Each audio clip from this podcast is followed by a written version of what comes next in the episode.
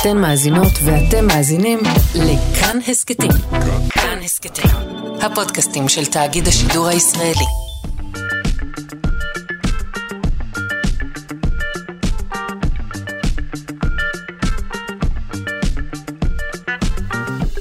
שלושה שיודעים.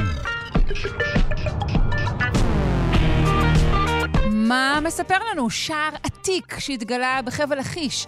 על מה מעידה רגישותם של תנינים לבכי של בעלי חיים אחרים? ומי הוא הדג הערמומי שמתחבא מאחורי דגים אחרים כדי לצוד כך את תרפו? בוקר טוב למאזינים הנאמנים שלנו, שלושה שיודעים, אנחנו עם עוד תוכנית מעניינת שעורכת אלכס לויקר, על ההפקה תמר בנימין, סיוע של עדי קליגר, על הביצוע הטכני תמיר צוברי, אני שרון קנטור, בואו נתחיל.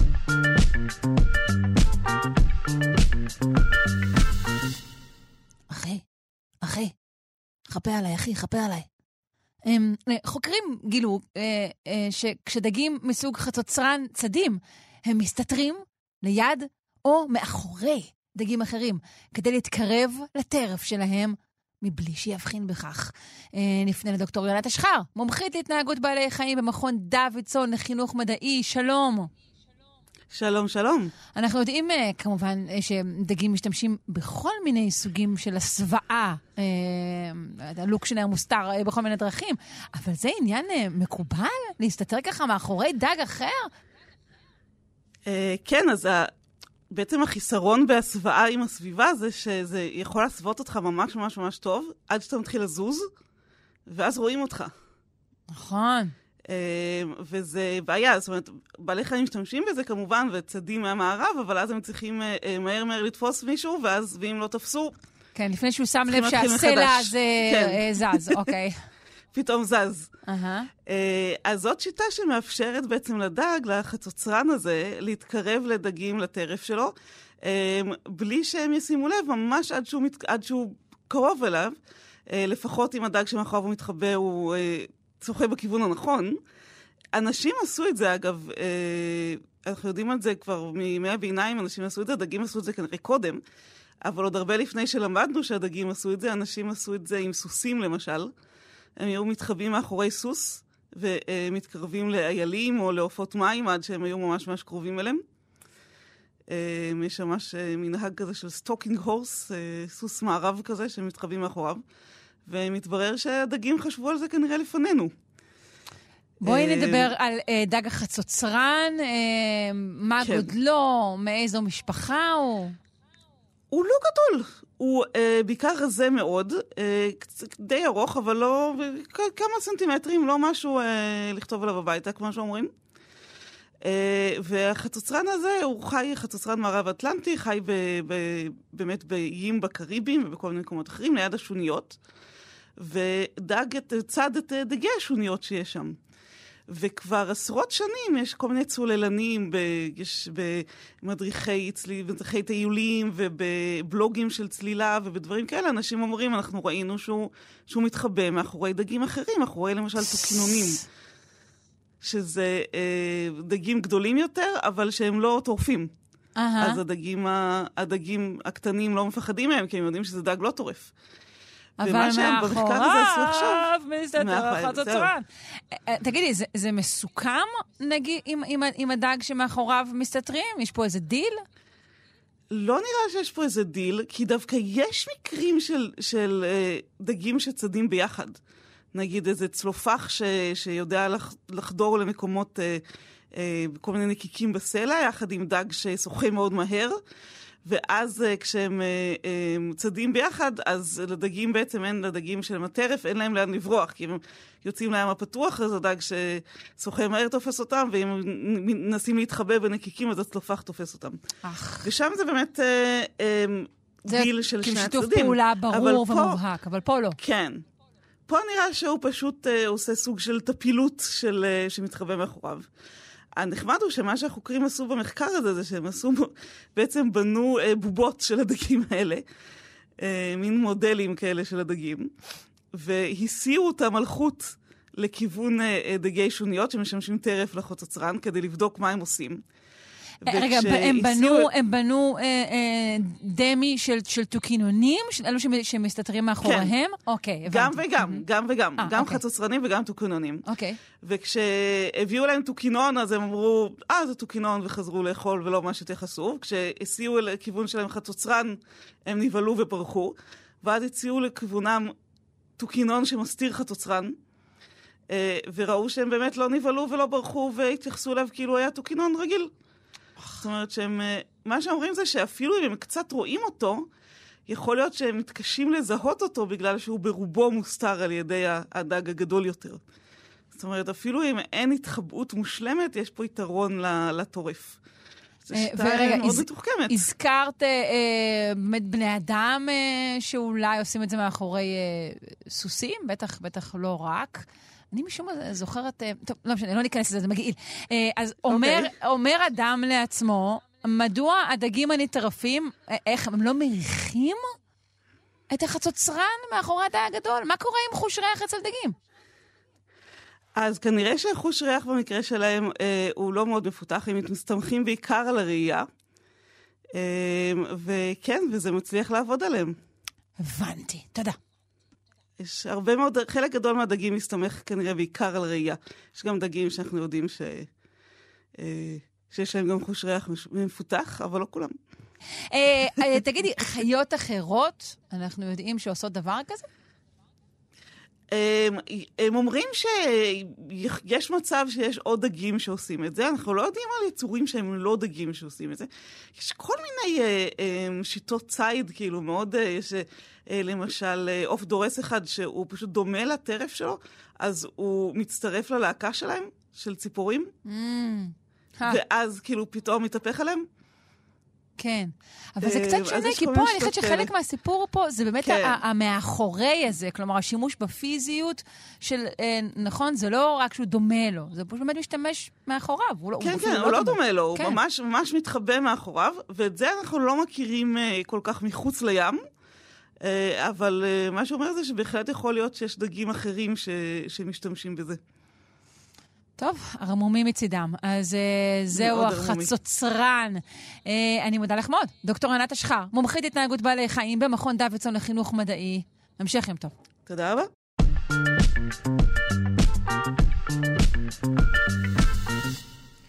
שער עתיק אה, בן כ-5,500 שנים. וואו, זה הקדום ביותר, הידוע, בארץ ישראל. התגלה לאחרונה אה, בחפירות אה, של חברת מקורות, סמוך לקריית גת. כעת נברר, האם השער הזה מוביל לנרניה, או שסתם בזבזנו זמן. אה, נפנה לוולדיק ליפשיץ, ארכיאולוג נפת לכיש ברשות העתיקות. שלום. שלום, שלום, שרון. בוקר טוב. בוקר אור. אז אה, בואו נדבר על החפירה הזו. האם אכן צדקתי? זאת חפירה של... אה, עקרונית עשו את זה חברת מקורות כדי להניח קו מים, אה, נכון? תרשי לי לתקן אותך. מי שביצע את החפירה היא בעצם רשות העתיקות, שביצעו לפני פיתוח, לפני הנחת קו מים, שאמור לספק מים לכל ההרחבה של קריית גת ומפעל אינטל. אז מקורות בעצם מימנו את החפירה, ובמהלך החפירה גילינו, כמו שאמרת מקודם, את השער הכי קדום במדינת ישראל שידוע עד כה.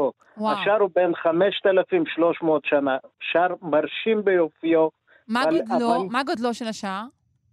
השער בערך בגודל של 20 אה, מטר רבוע, אבל אה, לא גילינו את כל הגודל שלו, והוא בנוי מאבנים ממש ממש מונומנטליות, ממש גדולות, שהגודל שלהם מגיע עד מטר עשרים, מטר וחצי, ומשקל של כל אבן בערך מגיע עד שניים, שלושה טון לפחות. אז רגע, אבנים כאלה היה צריך אה, לשנע, להרים? בדיוק, בדיוק, יפה מאוד, כן, אבנים כאלה היה צריך לייבא, כנראה היוו אותם ממחצבות סמוכות לתל ערני, והיה צריך לארגן. אנחנו רואים פה התארגנות של חברה, התארגנות של אה, של חברה מסוימת להקמה של מפעל. ממש השער הזה מרמז על הקמה של מפעל. של מפעל, כי, כי רק כך אפשר היה באמת לבנות שער בכזה סדר גודל עם כאלו נכון, אבנים. נכון, נכון. אוקיי, אז בואו נדבר על מי הם האנשים האלו, מהו היישוב הזה.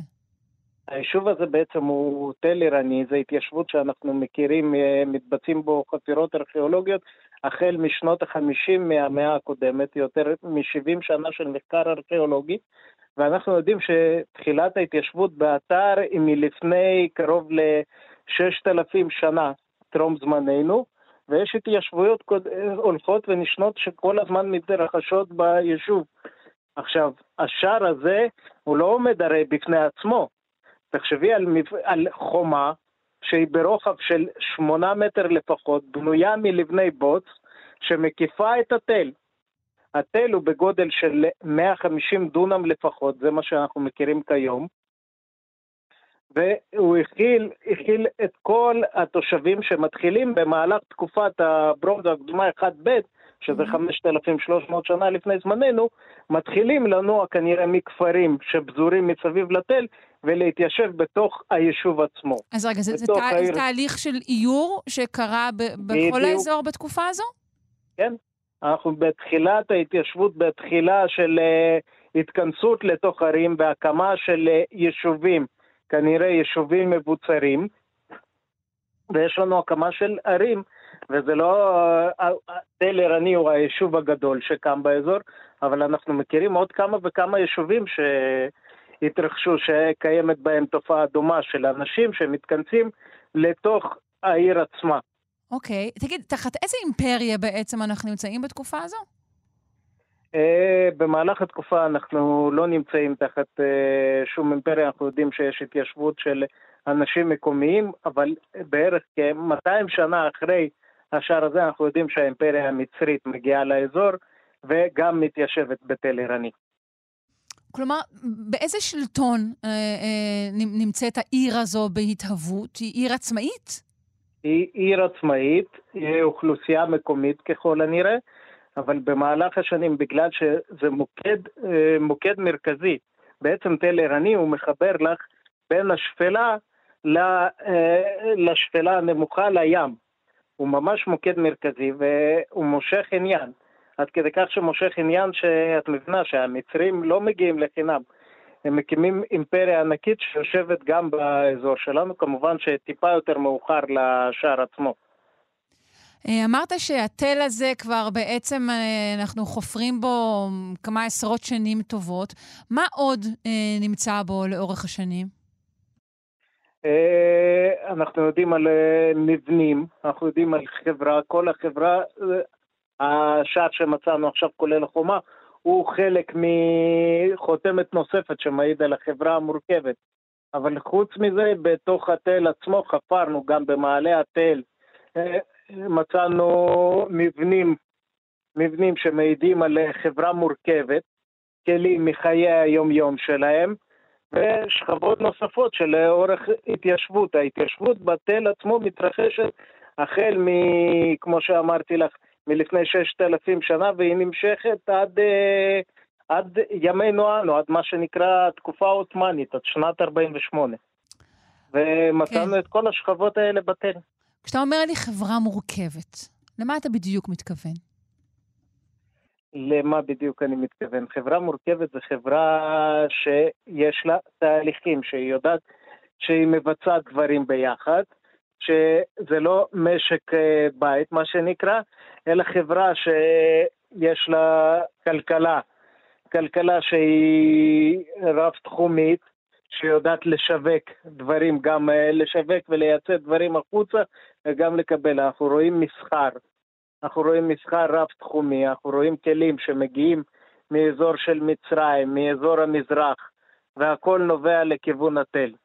בעצם זו חברה שיודעת לסחור עם אנשים אחרים וגם להקים מפעלים יותר מורכבים. אני מדבר לא על אה, הקמה של, אה, את יודעת, חווה בודדת של בן אדם שחי ובעצם חי מכלכלה, מחקלאות, חקלאות בית, אלא בעצם אה, חברה, חברה יותר מורכבת שחיה מחקלאות וכולם יודעים לחיות ביחד ולהתקיים. כן. אז uh, כמו שאמרת, יש כל מיני ערים uh, בסגנון הזה, ערים עצמאיות uh, uh, בתקופה הזו, ערים מבוצרות, uh, וזו דוגמה uh, קלאסית לעיר כזו. מה עושים עכשיו? נכון? בעצם אה, אמרת שהשער אה, התגלה בעיצומה של חפירה שערכתם לקראת אה, הנחה של קו מים. נכון. אז מה, מה עושים עכשיו? אנחנו עדיין צריכים את קו המים האלה, זה בקריית גת, לא? נכון, אז בשיתוף פעולה ביחד עם חברת מקורות, דנו בתוואי חלופי, וביחד עם, עם, עם מקורות אנחנו בעצם חיפשנו ומצאנו תוואי טיפה שסוטה מהתוואי של, ה... של החצירה הנוכחית, ובעצם אה, ככה השער הזה ישתמר למען דורות הבאים. ולמען מחקר עתידי. טוב, אתם צריכים לבדוק שבתוואי החדש אין את שארית החומה או דברים כמובן, אחרים. כמובן, כמובן, כמובן שבדקנו את זה ומצאנו, ובסופו של דבר אנחנו עובדים בשיתוף פעולה ביחד עם אה, חברת מקורות, כמו עם חברות תשתיות נוספות, ומצליחים תמיד למצוא את, אה, את עמק השווה, מה שנקרא. כן. שכך שגם, אה, את יודעת, המורשת שלנו, העתיקות לא ייפגעו, אבל גם שימשיך הפיתוח. כן. אז נגיד שוב, אה, זה שער עתיק, אה, בין, אמרת, כ-5,300 שנים, תיקנת אותי, בעצם הוא מקדים אולי את מה שידענו על uh, תהליכי האיור uh, כאן באזור. Uh, אני מודה לך מאוד, ולדיק ליפשיץ, ארכיאולוג נפת לכיש ברשות העתיקות על השיחה הזו. להתראות. תודה רבה לך, שרון. להתראות.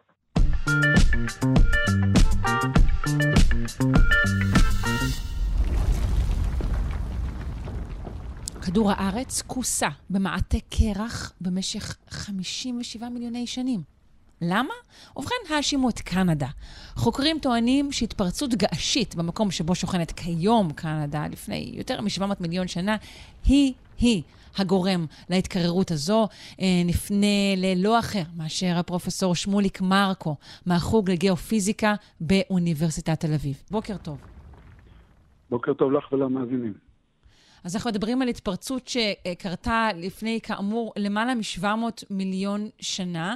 בעצם, איך אנחנו מוצאים עדויות לדבר כזה? קודם כל, אנחנו מזהים סלעים כסלעים מגמטיים, כאלה שהתפרצו דרך הרי געש או דרך סדקים, והתגבשו, אה, וכשמגמה מתגבשת, אם יש לה הרכב מסוים, יש מכיל הרבה ברזל ומגנזיום, אז זה בזלת. כולם מכירים בזלת, סלע שחור כזה, אז זה גם מה שיש בקנדה. ובמחקר החדש קבעו את הגיל של אה, משטח בזלת ענק שיש בקנדה, וזה מתאים לזמן שבו אה, כבר חשדו, אה, נדמה לי משנות ה-80, שהייתה תקופה של מה שמכונה Snowball Earth. אוקיי, אבל קשרו את זה לתקופה הזו, אבל בעצם לא מדובר באותו הזמן, נכון? אלא ההתפרצות הגעשית הייתה הרבה לפני מה שתיארת עכשיו, סנובול uh, ארת, כדור הארץ כ- ככדור שלג.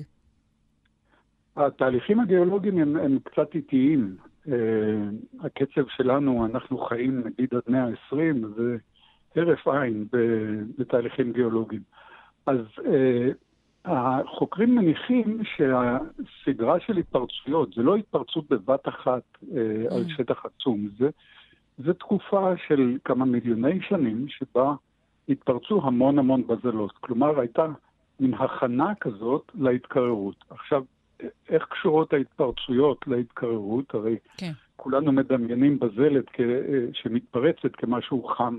חם ודוהק. מאוד, בדיוק, ופה נכון, אנחנו אומרים קור. Mm-hmm. אנחנו לא מדברים על החום שנוצר, מה... שמגיע על פני השטח מההתפרצות עצמה, מהסלעים החמים. אה, מה שהתפרצויות כאלה עושות זה שני דברים, אה, אולי יותר. דבר אחד, אה, זה כשההתפרצות אלימה, ואז לתוך האטמוספירה מוזרק פירורים קטנים של אה, אפר וגזים, כמו אבק, ואם זה מתפרץ על פני כל כדור הארץ, זה כמו לעשות צל. חלקיקים קטנים, אבל המון, אז הם עושים צל, מורידים את קרינת השמש, ואז הטמפרטורה יורדת. ברגע שהטמפרטורה יורדת, נשאר קצת קרח בסוף הקיץ. אם, אם יורד שלג בחורף, והוא לא נמס לגמרי עד סוף הקיץ, אז יש איזושהי שארית. והשארית הזאת גורמת למשוב חיובי, כלומר, היא מגבירה את הקור. מכיוון ששלג מחזיר קרינה, אז פחות קרינה נבלעת בכדור הארץ. כן. אז שלג מגביר את הקירור. וברגע שהתחיל כזה דבר, אז כבר אה, יש כמו מפולת, ו... כדור שלג של כדור שלג, אפשר להגיד. בדיוק, נכון, אוקיי. ממש, זה דימוי טוב. ואז אה, מתחיל קירור. עוד דבר שהתפרצויות כאלה עושות, הן מגדילות את החומר הזמין לבליה. וחלק גדול מתהליכי הבליה, בליה בעיקרון זה אינטראקציה בין המים שמופיעים כגשם, או זורמים על פני השטח בין נחלים או אגמים, אה, בין האינטר... האינטראקציה בין המים לסלעים. חלק מהאינטראקציות האלה, בעיקר עם סלעים מגמטיים, גורמים לסילוק CO2 מהאטמוספירה. CO2 זה גז חממה. כן, זה נשמע כמו דבר רצוי, חממה, סילוק CO2 מהאטמוספירה.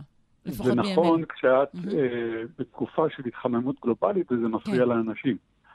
אנחנו מדברים על בערך לפני 700 מיליון שנה, אנשים עוד לא היו בתכנון אפילו. אלא אם כן, כן אנחנו חושבים שיש מישהו שמתכנן, אבל uh, אני מתעסק במדע. Uh, אז תהליכים כאלה, שוב, הם לא קורים יום אחד, אבל תקופה ארוכה של סילוק CO2 מהאטמוספירה גורם לקירור, ו... גם אז מתחיל הכדור שלג הזה, מתחיל כדור קטן ומתפתחת תקופה קרה עם אה, עדויות. הדבר המעניין בסיפור הזה זה שיש עדויות לקרחונים בסביבות קו המשווה. וואו. זה הדבר. הרי קרחונים יש, יש היום בשני בכתבים, אזורים. בכתבים, כן. Uh-huh. או בכתבים או במקומות גבוהים מאוד. נגיד בהימאליה או באנדים יש גם קרחונים. אבל מה שמצאו ב- ב- כבר בשנות ה-80 זה סלעים יבשתיים באמצע משקעים אוקייניים. כלומר, זה כאילו שגרנית מהיבשה, סלע גוש גרנית בגודל של ראש או בגודל של אגרוף או, או הרבה כאלה, mm-hmm. מגיעים לאמצע האוקיינוס. עכשיו, איך סלע מהיבשה מגיע לאמצע האוקיינוס? צריך רפסודה, אבל לא היה מי שיבנה אז רפסודה. אז, אז מסתבר שהטבע ידע לבנות רפסודות. אם היו קרחונים על היבשה ומילאו עמק מסוים, ומהשוליים של העמק נפלו אבנים על הקרח, כשהקרח הזה גולש במורד ומגיע לים, הוא מתחיל לשוט כמו רפסודה, אבל על הגב שלו יש סלעים מהיבשה. אם האקלים מספיק קר, הוא יכול להגיע אפילו עד קו המשווה בלי שהרפסודה תתנוסס. זה תופעות שאנחנו רואים, אה, של... שוב, איך, איך אתה יודע שזה מה שקרה? אני חייבת לשאול, כי זה נשמע כמו, כמו אה, רצף של השערות, לפחות לאוזניים שלי. אה, אוקיי, ככה זה עובד במדע. התצפית, אני אבדיל בין, מאוד חשוב להבדיל בין מה שראו למה שמפרשים. בדיוק. אז התצפית היא שמצאו בסלעים אוקיאנים, במשקעים אוקיאנים. כן. בקרקעית האוקיינוס אנחנו יודעים לזהות, יש שם שלדים של יצורים אוקיאניים אה, שהולכים ומצטברים על הקרקעית, אחר כך אנחנו מוצאים אותם כמובנים, ויש גם אה, חומרים אחרים שאנחנו יודעים לאפיין בצורה מאוד מאוד מובהקת קרקעית אוקיינית. Mm-hmm. עכשיו, בתוך הסלעים האלה, שמאפיינים ב-100% קרקעית אוקיינית, מוצאים סלעים יבשתיים. רוב היבשה עשויה מגרנית, רוב קרקעית האוקיינוס עשויה מבזלת. גרנית באמצע האוקיינוס אין. הדרך היחידה שאפשר להביא אה, גרנית, בולדרים כן, של גרנית. שלא על אותה, שלא על אותה רפסודה. לאמצע כן. האוקיינוס זה צריך רפסודה. איך uh-huh. עושים רפסודה? וכאן מגיעה השערה. ההשערה היא שהרפסודה הרלוונטית זה אה, קרחונים שנסעו על גביהם, שהתחילו דרכם ביבשה, ונסעו על גבם גושים מהיבשה. עכשיו, זה קורה גם היום. אם אנחנו הולכים mm. למקומות שקרחונים מגיעים עד הים, למשל באיסט, בגרינלנד או באנטרקטיקה, קרחונים מגיעים עד הים, אה, הם מתחילים לשוט, אבל כעבור כמה זמן אה, הם מומסים, כי הטמפרטורה קבועה.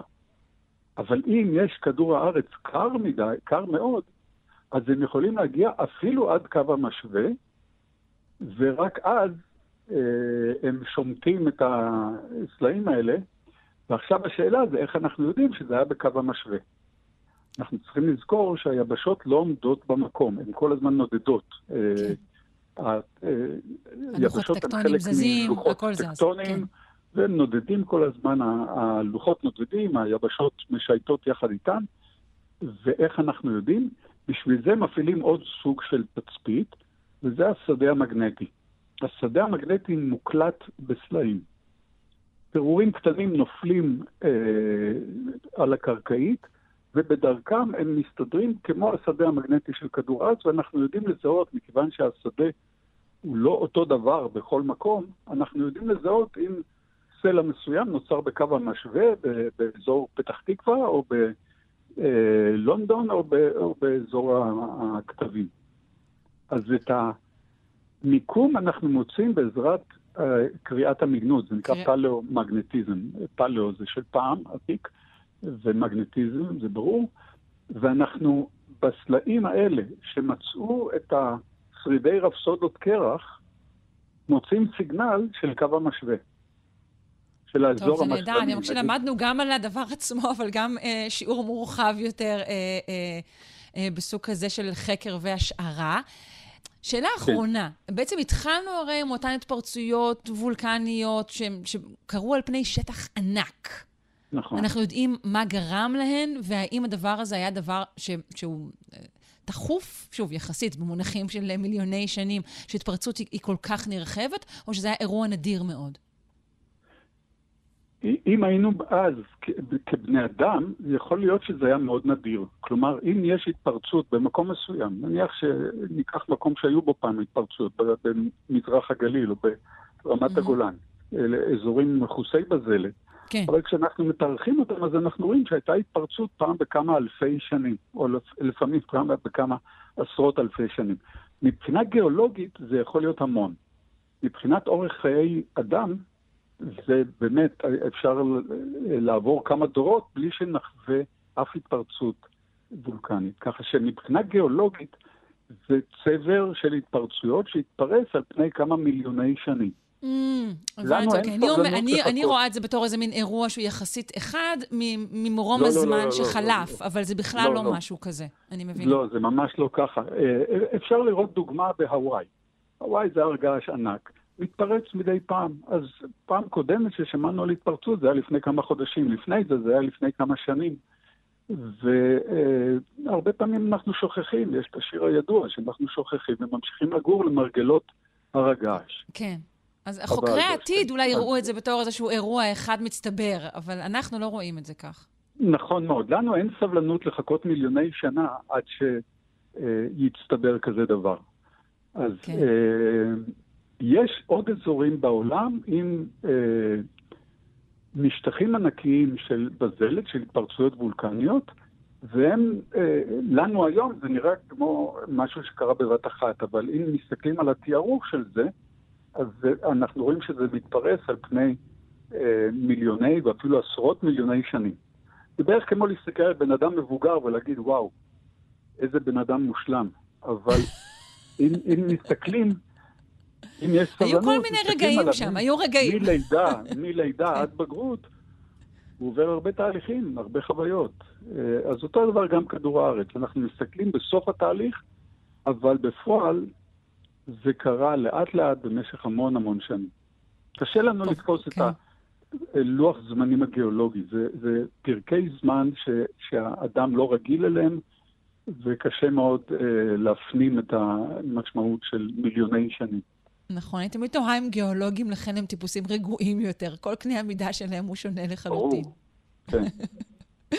פרופסור שמוליק מרקו מהחוג לגיאופיזיקה באוניברסיטת תל אביב, תודה רבה, תענוג לשוחח איתך. תודה. גם לי, תודה.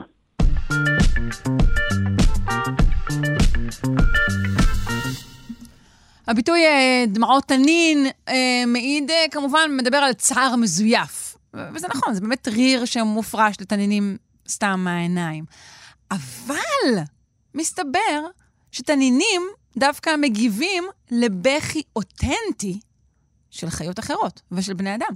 נפנה לדוקטור בועז שחם, מנהל אוסף הזוחלים והדו-חיים באוספי הטבע הלאומיים באוניברסיטה העברית ירושלים. שלום. שלום, שלום, היי שרון והי למאזינים ולמאזינות. היי. אה, אז אנחנו, אה, זה מחקר ממש אה, מעניין, שבו בעצם השמיעו לתנינים כל מיני בעלי חיים כן. שמשמיעים קריאות מצוקה ובכי, נכון? בין היתר של תינוקות. נכון. לא, זה, זה, לא, זה היה, ספציפית הם השתמשו בהקלטות של, של אה, קולות מצוקה של... של תינוקות, של ינוקאים. של תינוקות אה, שלנו, של, תינוקות של, אדם. של, שלנו וגם של, וגם של פרימטים אחרים, כולל okay. אוקיי. בונובו. אוקיי. Okay. שזה משהו שדומה לשימפנזה. כן. וכן, ובדקו בעצם את התגובה של התנינים, הפרחות האלה, לפרחות האימה של המצוקה של, של התינוקות. כן, ו- אוקיי, אבל לכאורה אנחנו יכולים להניח שלכל חיה יש צלילים אחרים שמעידים על נכון. מצוקה, אז אולי הם לא בהכרח בכלל אמורים להגיב על זה, נכון? אה, כן ולא, זאת אומרת, יש אה, משהו משותף ל, ל, לבהילות, לארג'נסי, שאתה יכול לשמוע בקולות של אה, גם של חיות בוגרות וגם של חיות צעירות. קולות מצוקה נשמעים בדרך כלל אחרת, הם נשמעים באמת שיש מצוקה. ו, ובעצם אה, אנחנו, אז יש הרבה מן המשותף, ו, אבל השאלה, אם התנין או התנינה מגיבים, השאלה, למה הם למה מגיבים? הם מגיבים? האם הם מגיבים? זאת אומרת, מה המניע שלהם להגיב? ומה, ומה בעצם התגובה? האם המניע הוא מניע של לעזור לחיה במצוקה? הם כמובן נורא רוצים לעזור לתינוק, הם רוצים להציל אותו. בעצם, כן, אולי בעצם הגישה כמובן הצינית שלנו מיד, מי, מי שיש לו את זה, את הציניות, מיד אנחנו נחשוב לעצמנו, נו יופי, אה, זאת הזדמנות לתפוס טרף קל. כן, ארוחת, ארוחת הערב על השולחן. הקריאה גם, אפשר גם לזהות את, את המרחק ולנווט בקלות אל, ה, אה, אל הקורבן. אה, ובעצם בוא נגאל אותו מייסוריו ונשביע את עצמנו באותה הזדמנות. כן, אבל רגע, בוא קודם כל נגיד ש, שכולם, כמעט רובם ככולם, הגיבו אכן לקריאות המצוקה, נכון? התנינים... אה, כן, ש... כן, היו, היו תגובות, היו תגובות. ושוב, ו... זה היה רק קולות, שמו רמקולים, זה לא שבאמת... נכון, שמו רמקולים, והם הם מתארים שם במאמר שהם פרסמו, הם מתארים שם שהייתה אפילו תגובה אה, ש... לכאורה מעידה על, אה, על אגרסיה ועל, ועל בעצם את מי שמשמיע את כל המצוקה, שהיה שם איזה מקרה או שניים של תנינים שניסו לנשוך את הרמקול. אה, שמו את זה במכלאה של תנינים בגן חיות, uh-huh. במרוקו. ו, ו, ו, ובעצם אה, הם, הם מסבירים שמסיבות ברורות ומובנות, החוקרים לא התקרבו אל התנינים, אלא השאירו להם במכלאה את הרמקול שהופעל מרחוק. וצילמו, תיעדו ורשמו את התגובות שלהם, אה, ובעצם את זה הם לקחו לניתוח של כן. הנמצאים. אבל כמו שאמרת יפה, יש לנו, פה, יש לנו פה שאלה, ואני אוסיף אפילו אולי, אולי עוד שאלה. יש לנו שאלה, מה, מה הסיבה לתגובה של התנינים? האם אנחנו יודעים שהם פשוט אמרו, באמת אה, זאת ארוחת ערב אה, אה, זמינה? יש כאן אה, תינוק רך במצב קשה, אז יהיה קל יותר אה, לחסל אותו? הפענוח הוא מאוד מאוד קשה. לפענח למה הם הגיבו כמו שהם הגיבו ומה היו המניעים שלהם, זה בעצם... אה, לא מצליחים להסביר, לא, לא יודעים, רק, יודע, רק אה, הכותרת פה העיקרית היא שהם מגיבים, הם לא אדישים כן. לקריאות האלה. זאת אומרת שהדבר היחיד ו... שאנחנו יכולים להסיק בעצם, שחיות יכולות לזהות מצוקה של חיות אחרות. נכון. זאת אומרת, הם, הם כן, הם... אה, לא רק שהם שומעים את זה, הם גם אה, מסוגלים לה, אה, להגיב לזה ולעשות עם זה משהו. עכשיו, אנחנו יודעים שבתנינים יש טיפול הורי בצאצאים, לפחות לגבי הנקבות אנחנו יודעים שבכל המינים יש איזשהו טיפול ויש תקשורת קולית בין הצאצאים לבין ההורים שלהם. התנינים, הצעירים, משמיעים מעין... צ'רפס אה, כאלה, זה מין כמו משהו בין ציוץ לנביחה, כן. שה, שהאימא והאבא יכולים לשמוע, יכולים, אה, יכולים גם לפרש כקולות של אה, שאמא, אבא, אני צריך עזרה, והרבה פעמים זה מגייס את ההורים לבוא ולהגן עליהם, או אפילו להעביר אותם ממק, ממקום לא בטוח למקום יותר בטוח. אז אתה לא פוסל... אנחנו, אנחנו מכירים גם מינים של תנינים שאצלם גם הזכר משתתף במשחק הזה של ה... הסיוע וההגנה והטיפול בצאצאים.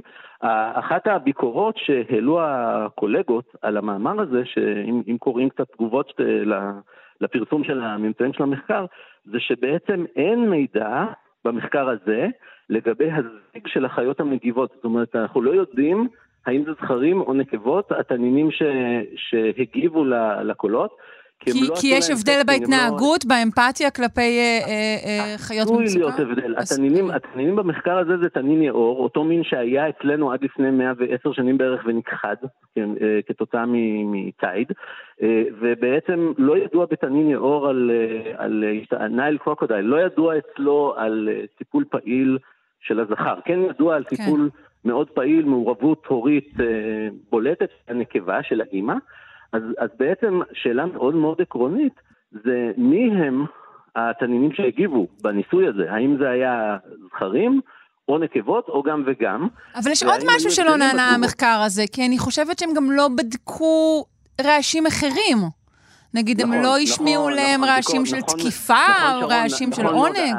עוד, עוד ביקורת שהיא ביקורת אה, מתודית לגבי השיטה המדעית שבה נקטו במחקר הזה, זה בעצם שאין כאן אה, קונטרול, אין כאן בעצם ביקורת של השמעה של קולות אחרים שמבחינתנו למשל, אנחנו מחשיבים אותם נניח ניטרלים או לא קולות של מצוקה, בשביל לראות האם הם מגיבים אחרת לקולות של המצוקה של התינוקות, אה, לעומת קולות אה, שהם לא קולות של מצוקה.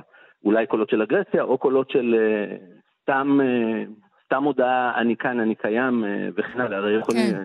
גם, גם תינוקות של בני אדם וגם של, של פרטים אחרים משמיעים כל מיני סוגים של קולות, יכול מאוד להיות שהתנינים היו מגיבים אחרת, יכול להיות שלא. אה, אבל לא בדקו את זה, זו, זו בעצם גם איזושהי ביקורת, אבל, אבל עם כל הביקורת בצד, המחקר הזה באמת מדווח על משהו ש, שלא דווח קודם, זה משהו חדש, וזה משהו ש, שיש מקום... שדורש אה, מחקר, אה, מחקר ממשיך. שוב, שיגיד כן. גם דברים על תנינים, אבל גם בכלל על תגובות של חיות לקולות. של חיות אחרות. אני מודה לך מאוד, דוקטור בועז שחם, מנהל אוסף הזוחלים והדו-חיים באוספי הטבע הלאומיים באוניברסיטה העברית בירושלים. תודה. תודה, תודה. ביי. קרבה לטבע, ליערות, עשויה לתרום אה, לשיפור בדימוי הגוף, להפחתה בסיכון ללדת תינוקות במשקל נמוך, לשמירה על תפקודים קוגניטיביים תקינים בתקופת הזקנה ועוד. אבל מה? אה, היערות שלנו נגישים בעצם כמעט אך ורק לבעלי רכבים פרטיים.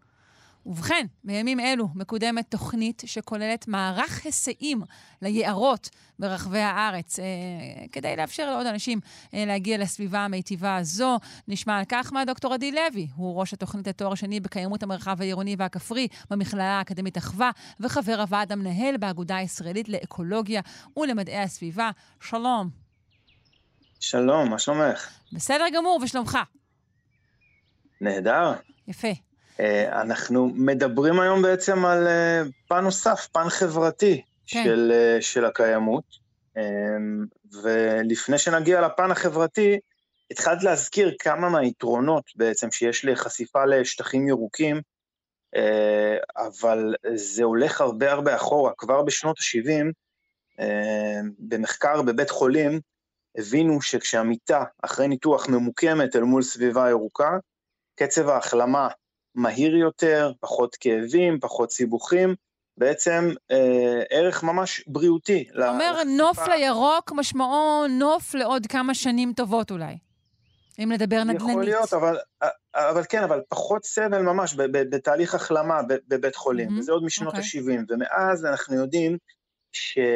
אמ, קודם כל, אה, מה שהזכרת, כן, נשים בהיריון שנמצאות בסביבה ירוקה, בסמוך לבית, גינות ציבוריות, כמובן יערות זה עוד יותר טוב, אה, שטח פתוח ירוק, אה, מחקר שנערך בעיר תל אביב, לגינות ציבוריות, בעצם ראו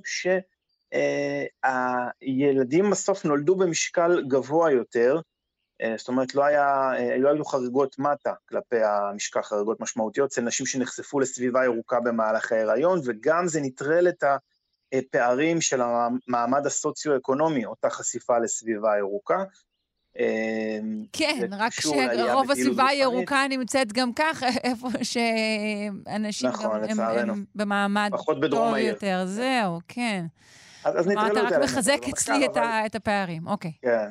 אבל, אבל זה נובע כנראה מעלייה בפעילות גופנית, מחשיפה לפחות רעש, טמפרטורות מתונות יותר, זיהום אוויר מצומצם, ואנחנו יודעים גם, אם כבר זיהום אוויר, אנחנו יודעים גם במחקר שנערך נערך בסינגפור, שאנשים שהתעמלו בחוץ בעצם, בסביבה טבעית, הרגישו הרבה יותר אנרגטיים, חשו פחות כעס, פחות עייפות, פחות דיכאון, מאשר אנשים שהתעמלו רק במקום סגור. אנחנו יודעים שזה משפיע, חשיפה לסביבה ירוקה משפיעה אפילו על הישגים בלימודים של ילדים, על קשב וריכוז, על זיכרון לטווח קצר, באמת יש מגוון גדול, אדיר של השפעות, השפעות ממש פיזיולוגיות, קוגנטיביות ופסיכולוגיות. ושהן מבודדות ברובן, אתה אומר, מדברים אחרים. כלומר, באמת, כמו שאמרנו, ש, כן. שעצם זה שיש, אה, אתה יודע, פארקים לרוב יש, גם באזורים שהם יותר מתוקנים מלכתחילה. אתה אומר, גם לייעור עצמו יש משמעות. נכון, ו- ויש גם ערים בישראל, למשל ירושלים וחיפה, שממש היער גובל בהם, ויש להם ודיות שיורדות אה, לנחלים אה, שלא תמיד זורמים, אבל אבל סביבה אה, ירוקה ומיוערת, ובשנים וה... האחרונות אנחנו בעצם ממש מבינים שהחשיבות של חשיפה לסביבה ירוקה, אה, במיוחד שאנחנו חיים בעיר הצפופה והמזוהמת והרועשת, החשיבות היא אדירה. ביפן אה, יש מנהג שהגיע מאז למקומות נוספים בעולם, של אמבטיית יער, ממש של אה, זמן שהות ביער, כן. אה, הפוגה מסביבת אני זוכרת שדיברנו כבר לפני די הרבה זמן, שרופאים כן. באנגליה רושמים טיולים בטבע אה, לחולים מסוימים. נכון. כלומר, זה נחשב כן. ממש לדבר אה, טיפולי. אבל באמת, כמו שאמרנו, אה, שוב, אם נקרא לחורשות החינניות בישראל יערות זה עניין אחד, אבל נגיד שכן, אה, הם לא כך נגישים מבחינת תחבורה. נכון, אז בדיוק בגלל זה אה, בוועידה השנתית למדע וסביבה של האגודה הישראלית לאקולוגיה ולמדעי הסביבה אה, הוצגה תוכנית, תוכנית אסטרטגית לתפקודים חברתיים של היער אה, על ידי קק"ל, ובעצם 11.5% משטח המדינה מכוסה על ידי יערות או חורשות, כמו שאמרת, כן, זה תלוי בפרספקטיבה בסופו של דבר, אבל מעבר לקיבוע פחמן ומניעת סחף קרקע והפחתת טמפרטורה וכל הדברים הנוספים, כמו שאמרנו, הבריאות הנפשית והפיזית שלנו בהחלט יכולה להיות מושפעת לטובה מחשיפה ליער, והיער הזה לא מספיק נגיש הוא נגיש למי שיש רכב פרטי, הוא לא נגיש לתחבורה ציבורית. הוא לא נגיש כמעט בכלל לתחבורה ציבורית. בוא, בוא נגיד, בכלל, אנחנו יודעים נכון. שאנחנו מגיעים לאותם חניונים ביערות, ויש בהם כמעט אך ורק אה, רכבים פרטיים. לפעמים מגיעים טיולים של בתי ספר כמובן, אבל בערך נכון. זהו. וזה בדיוק, העניין הזה בדיוק מדיר מהיכולת לגשת לטבע, לשמורות הטבע, ליערות, מדיר משם אוכלוסיות אה, מוחלשות, אוכלוסיות שאין להן רכב פרטי, ושתלויות בתחבורה ציבורית ביום-יום כדי אה, אה, להתנהל ולעבור ממקום למקום, ובדיוק את זה באים לפתור. למשל, להקצות, חלק מהתוכנית בשיתוף משרד התחבורה היא להקצות אוטובוסים לנסיעה במסלולים, בעצם אלה יהיו מסלולים קצת תוקפים, מסלולים שיעברו בין ערים גדולות, אבל יעברו גם ביערות הסמוכים אליהם, ויעצרו בסמוך לחניונים. אה, אם זה גם הקמת תחנות רכבת, למשל ליד אה, אגמון החולה, כן, או במקומות שבהם אה, באמת בני אדם יכולים לבלות וליהנות מהטבע, והמטרה היא גם, בין השאר, גם להפחית כמובן את עומס המכוניות הפרטיות ביער, שהולך ומתמלא בחניונים במקום בשטח ירוק, כן, אז יש פה גם יתרון נוסף. ו, אמ, ו, ו, ועוד הסתכלות של התוכנית הזאת, בעצם הם, הם רוצים בעצם אה, אה, לנהל את הקהל בתוך היערות באופן כזה, שכל המתקנים אמ, לקליטת קהל, השולחנות פיקניק, האזורים, אזורי משחקים שיש שם כל מיני מתקנים לילדים, יהיו באזור מסוים ולא יהיו מפוזרים בכל היער. אוי, מצוין. ובשאר השטח יהיה אפשר באמת לטייל, זאת אומרת, אה, טיפול בשבילים וטיפול בדרכי מעבר שם, כך שיהיה אפשר באמת אה, לטייל וליהנות משאר היער בצורה יותר... כמו שאר היער יהיה נקי מהפרעות, זאת הכוונה? עם פחות הופעות, כן. אוקיי. ו... טוב, יפה, אז יהיה צריך לפתור רק את נושא השבת בעניין הזה, אבל אני מניחה שזה נכון, ידברו בתוכנית אחרת. כנראה, כן, אבל אה, אה, אמרנו ירושלים וחיפה, אז ירושלים וחיפה יש ממש אה, שלוחות של העיר, שבמעלה השלוחה יש בתים, שכונה, ואם יורדים במורד הוואדי, שבמקרים במקרים הפחות טובים היה משמש להשלכת פסולת שנעלמת מהעין, אז היום אנחנו מבינים שהוואדיות האלה יש להם תפקיד מאוד מאוד חשוב, בעצם מדובר בטבע עירוני לכל דבר, בטבע עירוני שנגיש אה, אה, ממש לתושבים שגרים למעלה, כל עוד הוא נשמר ולא הופך למזבלה. ומעבר לזה הוא גם מאוד חשוב למניעת שריפות, הניהול הנכון שלו, ברגע שמצטברת שם פסולת, ברגע שמצטברת שם צמחייה שלא מנוהלת כמו שצריך, ללא אזורי חיץ, ללא דילול של אה, קוצים וצמחייה דליקה, אז באמת זה יכול להוביל בסופו של דבר לשריפות שיעלו למעלה על השכונות. אז אה, יש פה, יש פה חשיבות כפולה ומכופלת גם לטובת הרכוש והתושבים שנמצאים למעלה, אה, לשמור על אותם אה, ודיות ואותם אזורים בשטחים העירוניים, וכמובן מה שצריך לעשות שם זה להנגיש את, ה, את השבילים, לאפשר שם הליכה נוחה יותר, שבילים לנסיעה באופניים או להליכה, ו, ויער ו- וחורשות בכלל, השטחים הירוקים האלה הם מצוינים גם לפעילות קהילתית ולמפגשים של קהילות, ויש פה באמת תפקיד מאוד אה, חשוב חברתי, אבל גם אה, בריאותי נפשי לשטחים הירוקים. ככל שאנחנו מסוגרים יותר בערים ובבתים ובהצטופפות הזאת, עם כל התמ"א וכל המגדלים, אנחנו יותר זקוקים להפוגות האלה וליכולת לגשת אה, אל השטחים הירוקים ולחוות קצת אה, טבע, קצת שקט. אני, אני תוהה, הזכרת את המחקר ההוא לגבי החלונות אה, בעת ההחלמה בבתי חולים. כן. ידעו לך אם נעשה איזשהו מחקר על סביבה מלאכותית שמחקה סביבה ירוקה? נגיד עבור כן, מחלימים?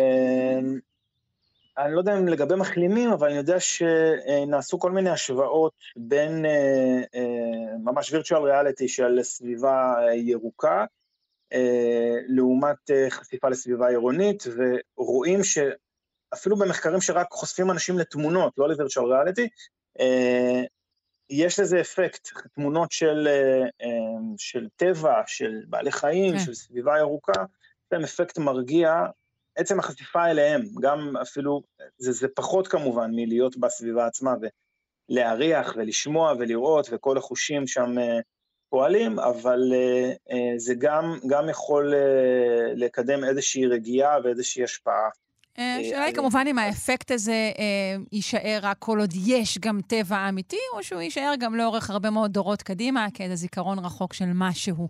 אה, אני מודה לך מאוד, דוקטור עדי לוי. מקווה שלא נגיע לזה. מקווה שלא נצטרך לענות על השאלה הזאת. גם מקווה מאוד שלא נצטרך לענות על השאלה הזו. דוקטור עדי לוי, ראש התוכנית לתואר שני בקיימות המרחב העירוני והכפרי במכללה האקדמית אחווה, וחבר הוועד המנהל באגודה הישראלית לאקולוגיה ולמדעי הסביבה. אני מודה לך מאוד. ניפגש ביער. ביי. בהחלט, ביי.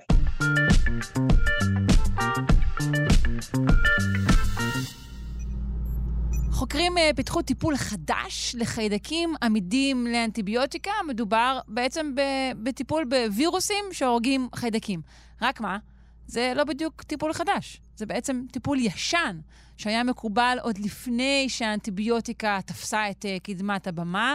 Uh, על פי החוקרים, הטיפול הזה מצליח להתמודד עם כ-80% מהחיידקים שאנטיביוטיקה לא מצליחה לטפל בהם. נפנה לפרופסור רן ניר פז, המרכז הרפואי האוניברסיטאי הדסה. שלום. שלום, שלום. אנחנו משוחחים כאן על הטיפול הזה, שהוא בעצם חלק מהמאמץ של עולם הרפואה להתמודד עם, עם תופעת עמידות החיידקים לאנטיביוטיקה, נכון? נכון, נכון מאוד. כמו, כמו שאמרת מאוד יפה, בעצם ההמצאה היא לא שלנו. Uh, את ההמצאה הזאת עשו כבר בערך לפני 100 שנה. Uh, חוקר בשם דרל היה הראשון להציע אותה, אבל לאורך השנים השתמשו בה בלא מעט מקומות בעולם, גם באירופה, גם בארצות הברית. בערך עד אמצע שנות ה-40 של המאה ה-20, אה, שזה בערך הזמן האנטיביוטיקה התחילה אה, לתפוס את מקומה המכובד בטיפול בזיהומים של חיידקים. אז כשאנטיביוטיקה הגיעה, היא הייתה מן הסתם אה, יעילה יותר מהטיפול הזה, נכון? לכן היא, היא, היא תפסה כל כך טוב. אנטיביוטיקה הרבה יותר קל אה, להתמודד איתה מדברים אחרים, זה איזשהו חומר כימי, אתה מייצר אותו במעבדה, אתה יכול mm. לייצר אותו בכמויות, לנקות ולתת דרך הווריד, דרך הפה, אה, בכל מיני דרכים שונות. כלומר, הוא חומר יותר נוח, יותר בר סינטוז, בר שיווק, כל הסיפור הזה. נכון. אוקיי. Okay. וזה בניגוד לאותם וירוסים שהזכרת, שקוראים להם פאז'ים או בקטריופאז'ים, שאותם אתה צריך לייצר בחיידקים ולוודא מראש שהם עובדים, הם לא תמיד עובדים, אה, וההתעסקות איתם יותר מורכבת ויותר מסובכת, ולכן עולם הרפואה פנה למה שהיה יותר קל אה, לייצר ולטפל איתו. אוקיי, okay, ועכשיו אנחנו מדברים על באמת קאמבק uh, כזה. איך הגעתם אה, לחזור אל הטיפול הזה בעצם? מה, מה קרה פה? הסיפור של השימוש של בקטריופאז'ים או פאז'ים אה, כטיפול למחלות זיהומיות, אה, אפשר, אפשר לחלק אותו לשני חלקים. אה, את החלקים שקשורים אה, למזרח אירופה, שם הטיפול הזה לא נזנח אה, מאחורי מסך הברזל, והמשיכו לטפל שם ביעילות כזאת או אחרת, אבל אין לנו יותר מדי פרטים טובים על הטיפול, וגם הטיפול שם הוא לא בדיוק בסטנדרטים שאנחנו מכירים, ולכן קשה יותר להתייחס אליו.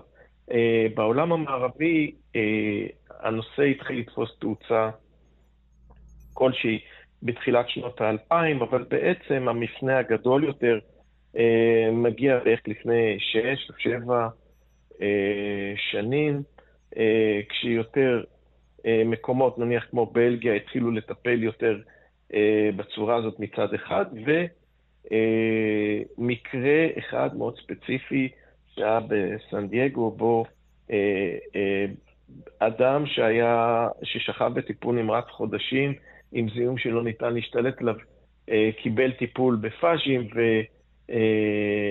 וחזר ממצב כמעט וגטטיבי להיות בן אדם מתפקד, וואו. פרודוקטיבי. כאילו זה אחרי אה, שאנטיביוטיקה מן הסתם הייתה לא יעילה למצבו? מאוד לא יעילה, כן, okay. אוקיי. נכון, נכון. ובעצם שני, שני ההצטרפות של שני האירועים האלה גרמה לאיזו דחייה של הטיפול של, של השימוש בפאז'ים כטיפול אה, זיהומים חיידקיים אה, בכל העולם. יש לא מעט חברות הזנק שמנסות לבחון את השימוש הזה. אה, נראה שגם חברות פארמה גדולות מתחילות לחזור אל זה אה, אה, בשנים האחרונות, ובעצם זה הוביל גם אותנו לנסות להתמודד עם הבעיה הזאת בחולים מאוד ספציפיים, ולמצוא לחולים שהופנו אלינו טיפולים שיעזרו להם להתמודד עם הזיהום שלהם. איך בעצם ניטלים הטיפולים האלו? איך הם מתבצעים? אז, אז יש בעצם, הטיפולים בקרפאז'ים יכולים להיות בכל אחת מהדרכים שאנחנו מכירים, כמו טיפול אנטיביוטי, טיפול מקומי על פצע, uh, טיפול דרך הבריא, טיפול במשאף, באינהלציה, בהתאם למקום ולסוג של הזיהום. אוקיי. Okay. Uh, שבמקרה הספציפי הזה, שבעקבותיו התכנסנו, אנחנו טיפלנו כמעט ב-16 חולים בכל העולם, אה, באמצעות בעיקר טיפולים דרך. אה, זה חולים שכמובן כשלו עם חיידק אה, שאנחנו מכירים בעיקר שנדבקים בו במערכת הבריאות, אבל לא רק, שקוראים לו פסאודומונס. זהו, שוב, לכל החולים היה חיידק אחד מסוים, פסאודומונס. נכון, פסאודומונס ארגינוזה, וזה עוד הרבה יותר ספציפי לזה, משום שהפעל שטיפלנו בו פעיל על סדר גודל רק של 40% מהפסאודומונסים שאנחנו מבודדים. זה לא שכל פסאודומונס, mm. אה, הפאז' הספציפי הזה יתאים לו, אה, ממש לא. זה פאז' שווירוס שתוקף בערך 40% מבידודי הפסאודומונס שאנחנו מכירים. אה, האם הפסאודומונס היה בעבר, אה, בעבר ניתן היה לטפל בו באנטיביוטיקה והוא הפך להיות עמיד לה? אז סודומונס הוא חיידק מאוד מעניין, אנחנו נפגשים איתו במערכת הבריאות אה, לא מעט. אבל זה חיידק שנמצא עלינו, זה חיידק שנמצא במערכת העיכול שלנו, גורם גם לזיהומים שקשורים במים, ואנחנו נתקלים בו לא אחת. לאורך השנים יש בידודים יותר ויותר אמיתיים, ומנגנוני עמידות כאלה ואחרים, אבל בעצם זה לא שהעמידות של החיידק לא ידועה, היא מוכרת לנו כבר 20-30 שנה, אבל אה, כמות החולים שאנחנו נאלצים להתמודד עם העמידות הזאת הולכת וגדלה עם השנים. Mm, אני מבינה. ואיך מוצאים, יש כאילו בקטריופאג' ספציפי שמתאים לחיידק הזה? אז, אז הדרך שזה אה, עובד, זה כאילו, נניח שיש חולה שמגיע אלינו בגלל שהוא נכשל על טיפול אנטיביוטי, בין אם החיידק רגיש ובין אם החיידק עמיד, אה, אנחנו לוקחים את החיידק ובכמה טכניקות בודקים אם החיידק רגיש אה, לפאז' הספציפי הזה או לפאז'ים אחרים, אה, על מנת לראות אם יש פוטנציאל לטיפול, זה השלב הראשון, ואם מצאנו שהחיידק רגיש לאותו בקטריופאז', אה, אנחנו ממשיכים לשלב הבא שבו אנחנו בודקים את השילוב של הבקטריופאז' עם אנטיביוטיקה, משום שאנחנו משתדלים תמיד לטפל לא רק בבקטריופאז' לבאז', אלא בפאז' ואנטיביוטיקה, ושם תמיד יכולות להיות הפתעות, כי לעיתים יהיה מצב שבו למרות שהחיידק רגיש לפאז', התוספת של אנטיביוטיקה תגרום לנזק, זאת אומרת... זהו, איך אתם יודעים לבודד? מה עושה מה, איך זה משפיע על זה? אז אנחנו קצת בשיטת הקופסה השחורה, אנחנו לא באמת יודעים אה, מה עושה מה, אבל אנחנו כן יודעים להתעסק עם הקומבינציה, אנחנו כן יודעים לשלב את הבקטריופאז' והאנטיביוטיקה יחד עם החיידק, ולנסות לנבא אה, מהי התוצאה של הטיפול, ועל ידי כך בעצם אה, בסופו של דבר במשהו שהוא רפואה מותאמת אישית לחלוטין, בחולה הספציפי, בחיידק הספציפי, הפאז' הספציפי הזה, עם האנטיביוטיקה הספציפית הזאת, כנראה ייתנו את הטיפול האולטימטיבי שיביא לריפוי. זהו, בוא ספר לנו על 16 אה, החולים האלו, מי הגיע לריפוי מלא, כאילו, תסכם את זה באחוזים. אז ב-16 חולים האלה, אה, יכולנו, אספנו את המידע לגבי 15 מהם. אה, מרביתם חולים עם זיהומים משמעותיים, זיהומי עצם, או על משתלים או בעקבות תאונות, חלקם עם זיהומים סיסטמיים. כולם הגיעו אלינו, או הרגישות נבדקה במקומות אחרים אצל קולגות שלנו לפאז' עם אנטיביוטיקה, והגיעו לטיפול כמעט כולם, 13 מתוך 15 קיבלו את הטיפול דרך הווריד, אה, חלקם קיבלו גם את הטיפול בנוסף בטיפול מקומי לאתר הזיהום. אה, שניים אחרים טיפלו, טיפלו מקומית בלבד, ובאופן מפתיע, אני חייב לומר, 13 מתוך 15 החולים הצליחו להחלים מהזיהום שלהם. עכשיו, אה, אנחנו משתמשים פה במונחים טיפה יותר מורכבים מהחלמה מלאה. כן. מה שאנחנו רגילים בזיהומים, אנחנו משתמשים במונחים שלקוחים אה, אה, מעולם האונקולוגיה, משום שהקינטיקה של הזיהומים האלה היא טיפה יותר ארוכה בזמן, ולכן אנחנו אומרים רמיסיה אה, או זמן אה, ללא זיהום, משום שכשהחולה במצב מצוין, אנחנו לא נלך ונביא אותו לטיפול אינבזיבי על מנת לוודא שבאתר הזיהום יש או אין את החיידק, אבל בסופו של דבר 13 מתוך 15 חולים הגיבו בצורה מיטבית אה, לטיפול הזה והחלימו. נהדר. פרופסור רן ניר פז, המרכז הרפואי האוניברסיטאי הדסה, אני מודה לך מאוד. בשמחה. להתראות. להתראות.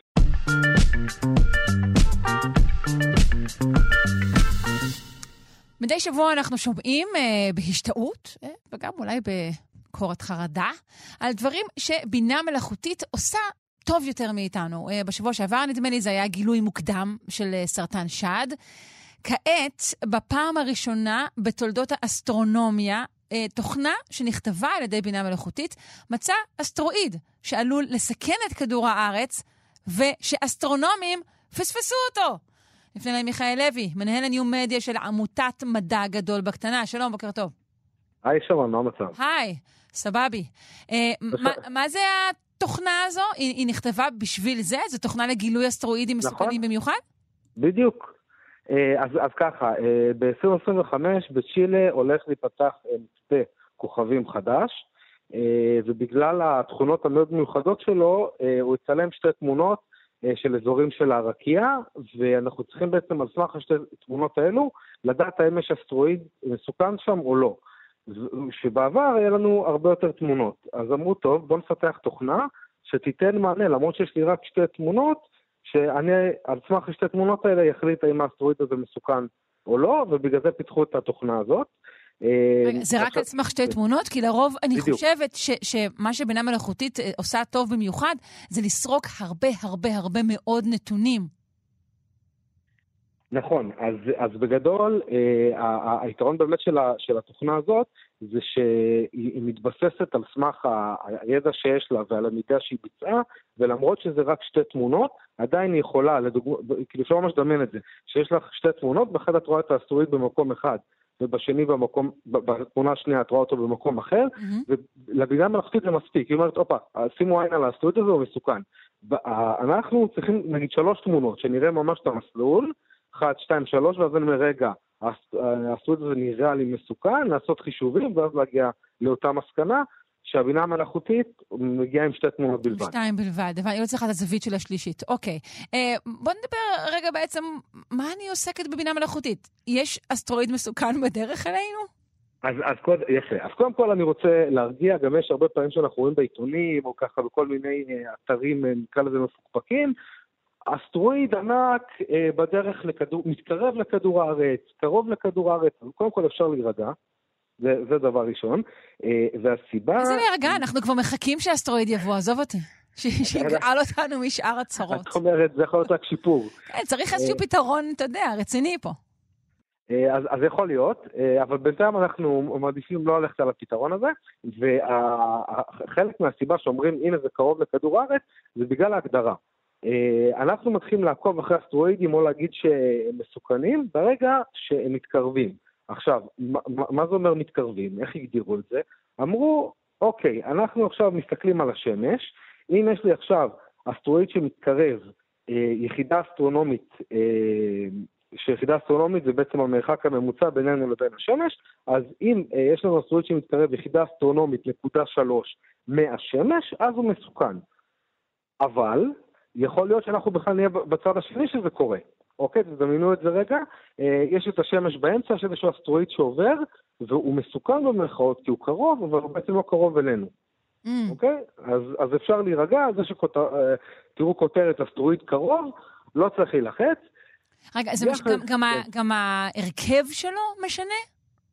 אה, אז זהו, אה, זו, זו, זו גם שאלה טובה, בדרך כלל אסטרואידים אה, עשויים בעיקר מסלע אה, כלשהו, רובם, ויש לנו כל מיני אה, אה, מתכות, בעיקר זה ניקל וברזל שמרכיבים אותו. אה, אה, נגיד את זה אם יש לנו, יש לנו איזשהו אה, אסטרואיד בגודל של חמישה קילומטר שמתקרב לכדור הארץ, יש לנו פחות משנה. בכל מקרה זה יהיה רע לנו. אוקיי.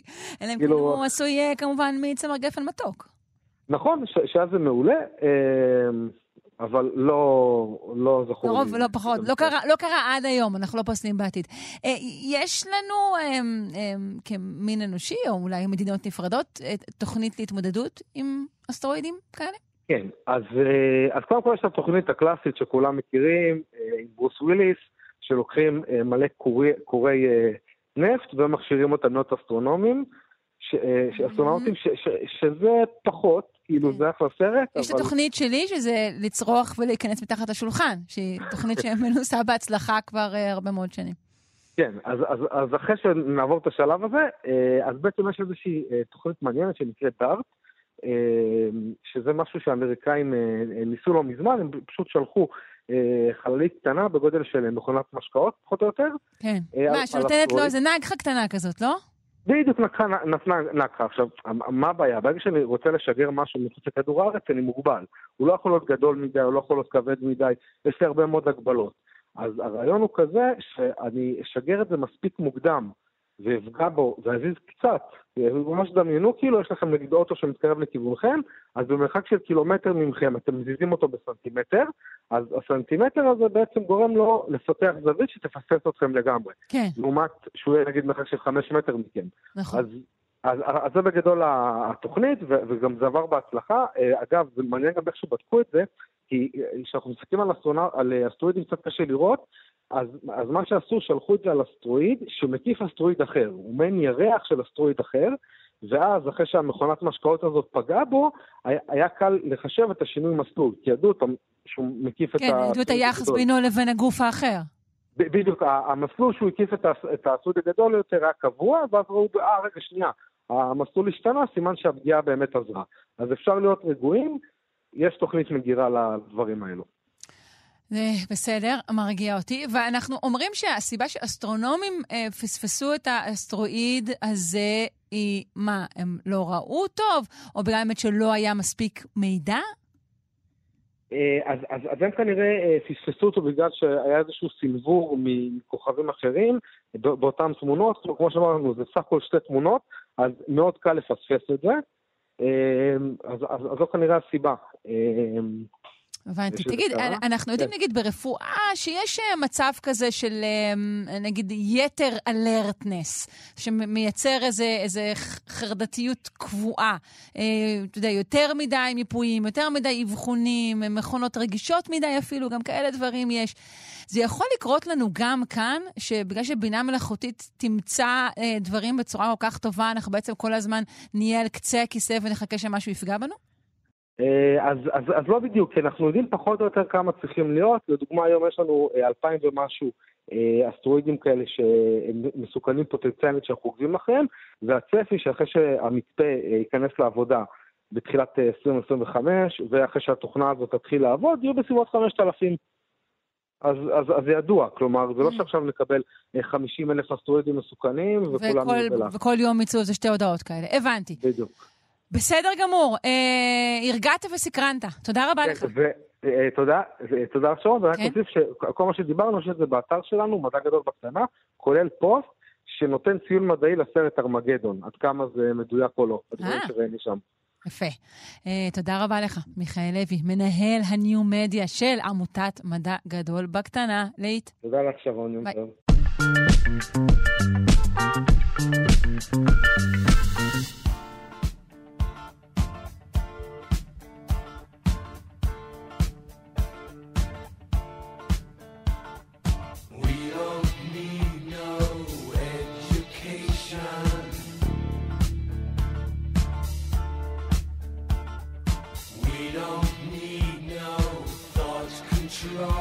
לא, לא נדבר עכשיו על אה, חינוך, אה, אלא על אה, סוג של קריאת מחשבות. אה, מדענים הצליחו לראשונה אי פעם לפענח את הפעילות החשמלית של המוח ולהשתמש בה כדי לשחזר שיר שאנשים האזינו לו. נפנה לדוקטור רועי צזנה, חוקר במרכז בלווטניק באוניברסיטת תל אביב, ועתידן בחברה אה, לבינה מלאכותית ספארק ביונד. שלום. שלום, שלום. בוקר טוב. אז אה, אנחנו שומעים, אה, כבר אה, שוחחנו גם אתה ואני בעבר, על ניסיונות להוציא או לשחזר מילים, מחשבות מתוך מוחות של אנשים, אבל זו פעם ראשונה שבעצם הצליחו לסנטז מוזיקה, נכון?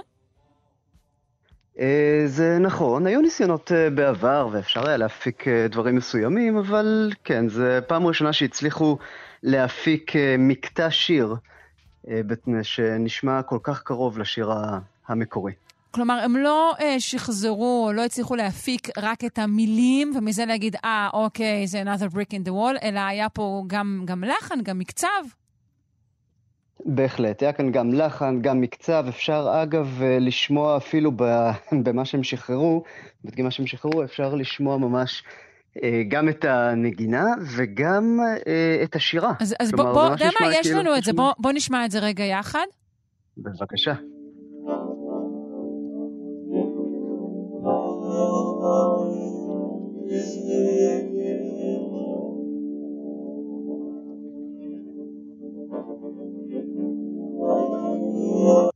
אוקיי, אה, כן, זה הקאבר אה, שבוצע על מאדים אה, לשיר הזה. אני לא יכולה להגיד שישר הייתי אומרת, וואלה, בטח, זה פינק פלויד. אה, כן, זה לא, זה לא קל להבין מיד, אבל אגב, אני יכול לעודד, אצל אנשים שהייתה להם שמיעה מוזיקלית טובה יותר, דווקא מהראש שלהם אפשר היה להפיק גרסאות קצת יותר מוצלחות של השיר. אגב, זה, זה אולי, זאת נקודה מעניינת, כי כל המחקר הזה, זה מחקר שלמעשה אפשר להגיד שהוא התחיל כבר לפני 14 שנים. זה סיפור מעניין בפני עצמו, כי מאיפה התקבלו הקריאות האלו בעצם? הם התקבלו מאלקטרודות שהחדירו לתוך הגולגולות של אנשים, ישבו על קליפת המוח, קראו את הפעילות החשמלית. זה לא, זה, זה לא ניסוי שעושים ככה בכל בן אדם, ככה כן, סתם. זה לא ככה מה ברחוב. שהיה זה ש... בדיוק, רוב האנשים לא מתנדבים לזה מרצונם החופשי, אבל מה שהיה זה שבין 2009 ל-2015 אה, עשו סדרה של אה, טיפולים בחולי אפילפסיה, שיש, אה, אפילפסיה קשה, שהשתילו להם את האלקטרודות באמת על קליפת המוח, אה, וה, והשמיעו להם כל מיני אה, דברים, כולל את השיר הזה, שמסתבר שזה היה שיר שכולם התחברו אליו, אף אחד לא, לא התנגד אליו יותר מדי.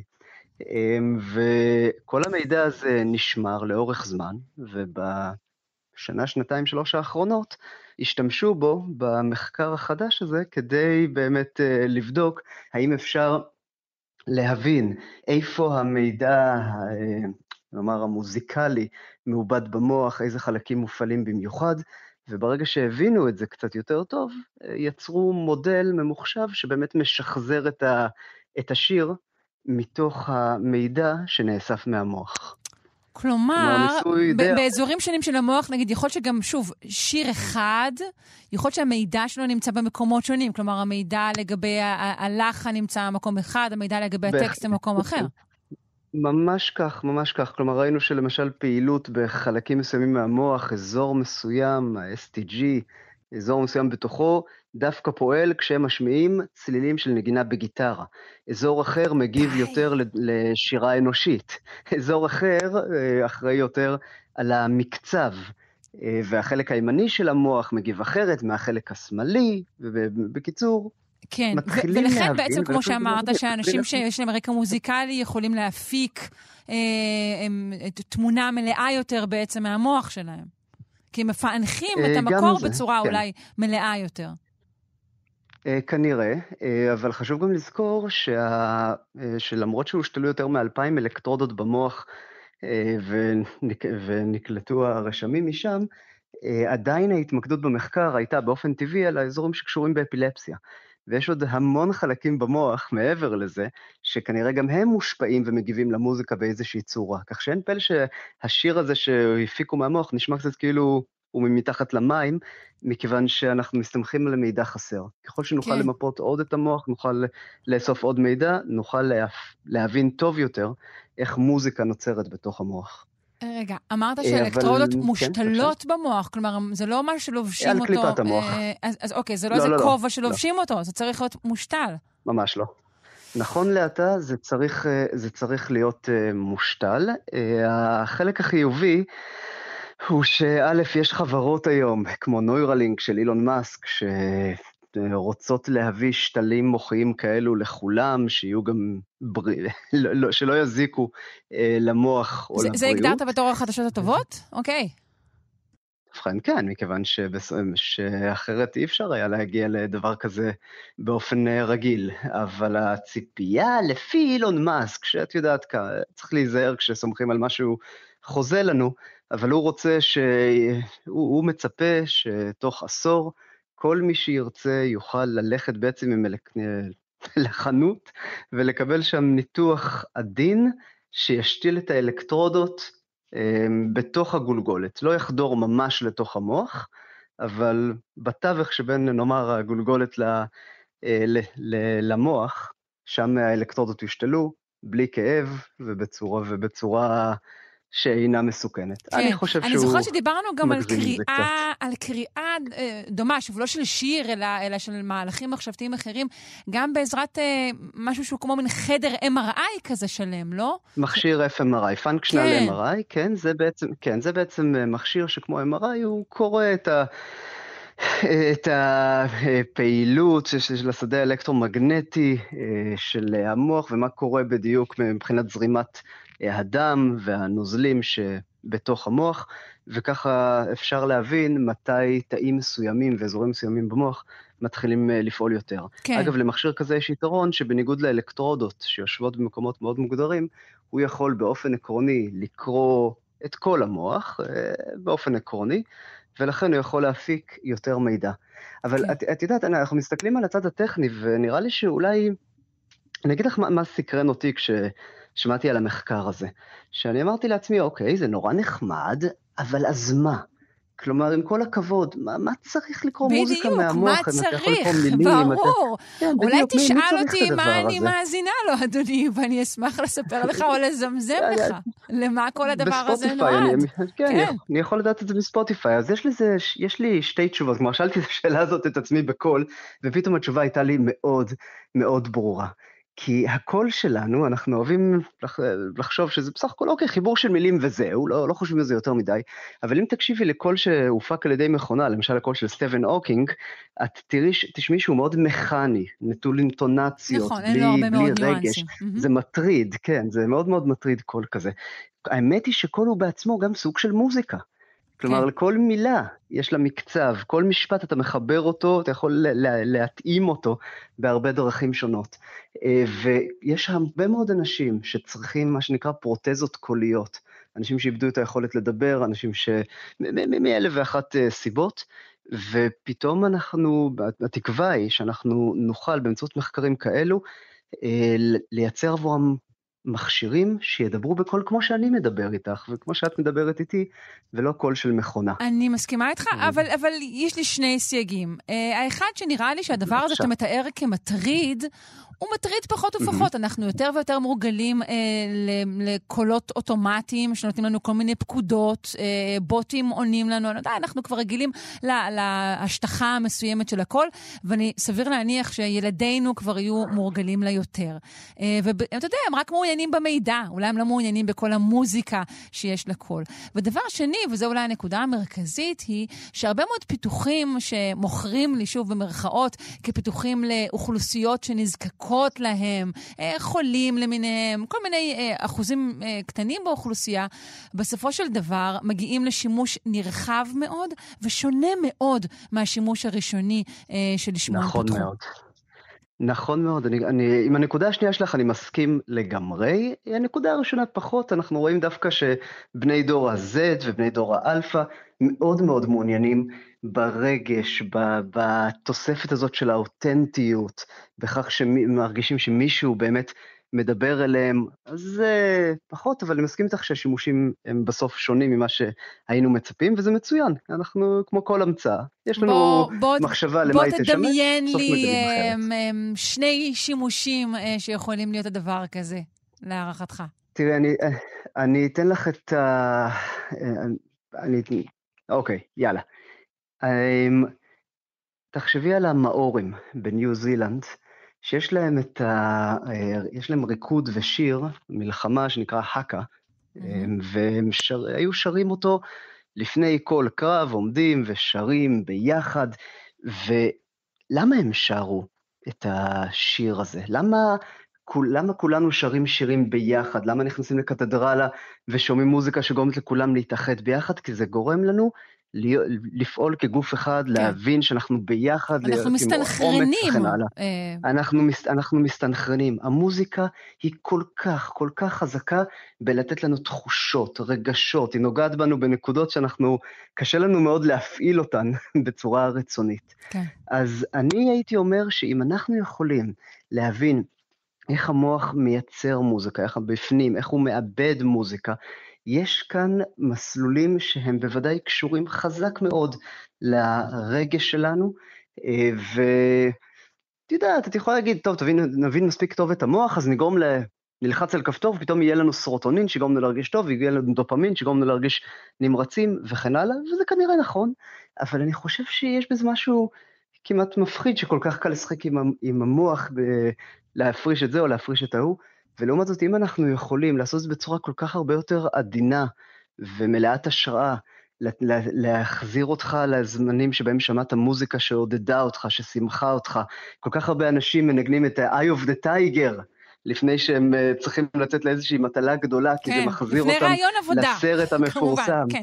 בדיוק, כן. קיצור, יש כל כך הרבה דברים שאפשר לעשות אם אתה יכול לתת לאנשים את המוזיקה אה, במוח ולה, ולעזור להם, להחזיר אותם לזמנים הטובים יותר בחייהם באמצעות המוזיקה. כן. טוב, כרגיל נ- נצטרך הנה לסמוך גם על. הכוונות הטובות אה, שיעמדו מאחורי. הדברים.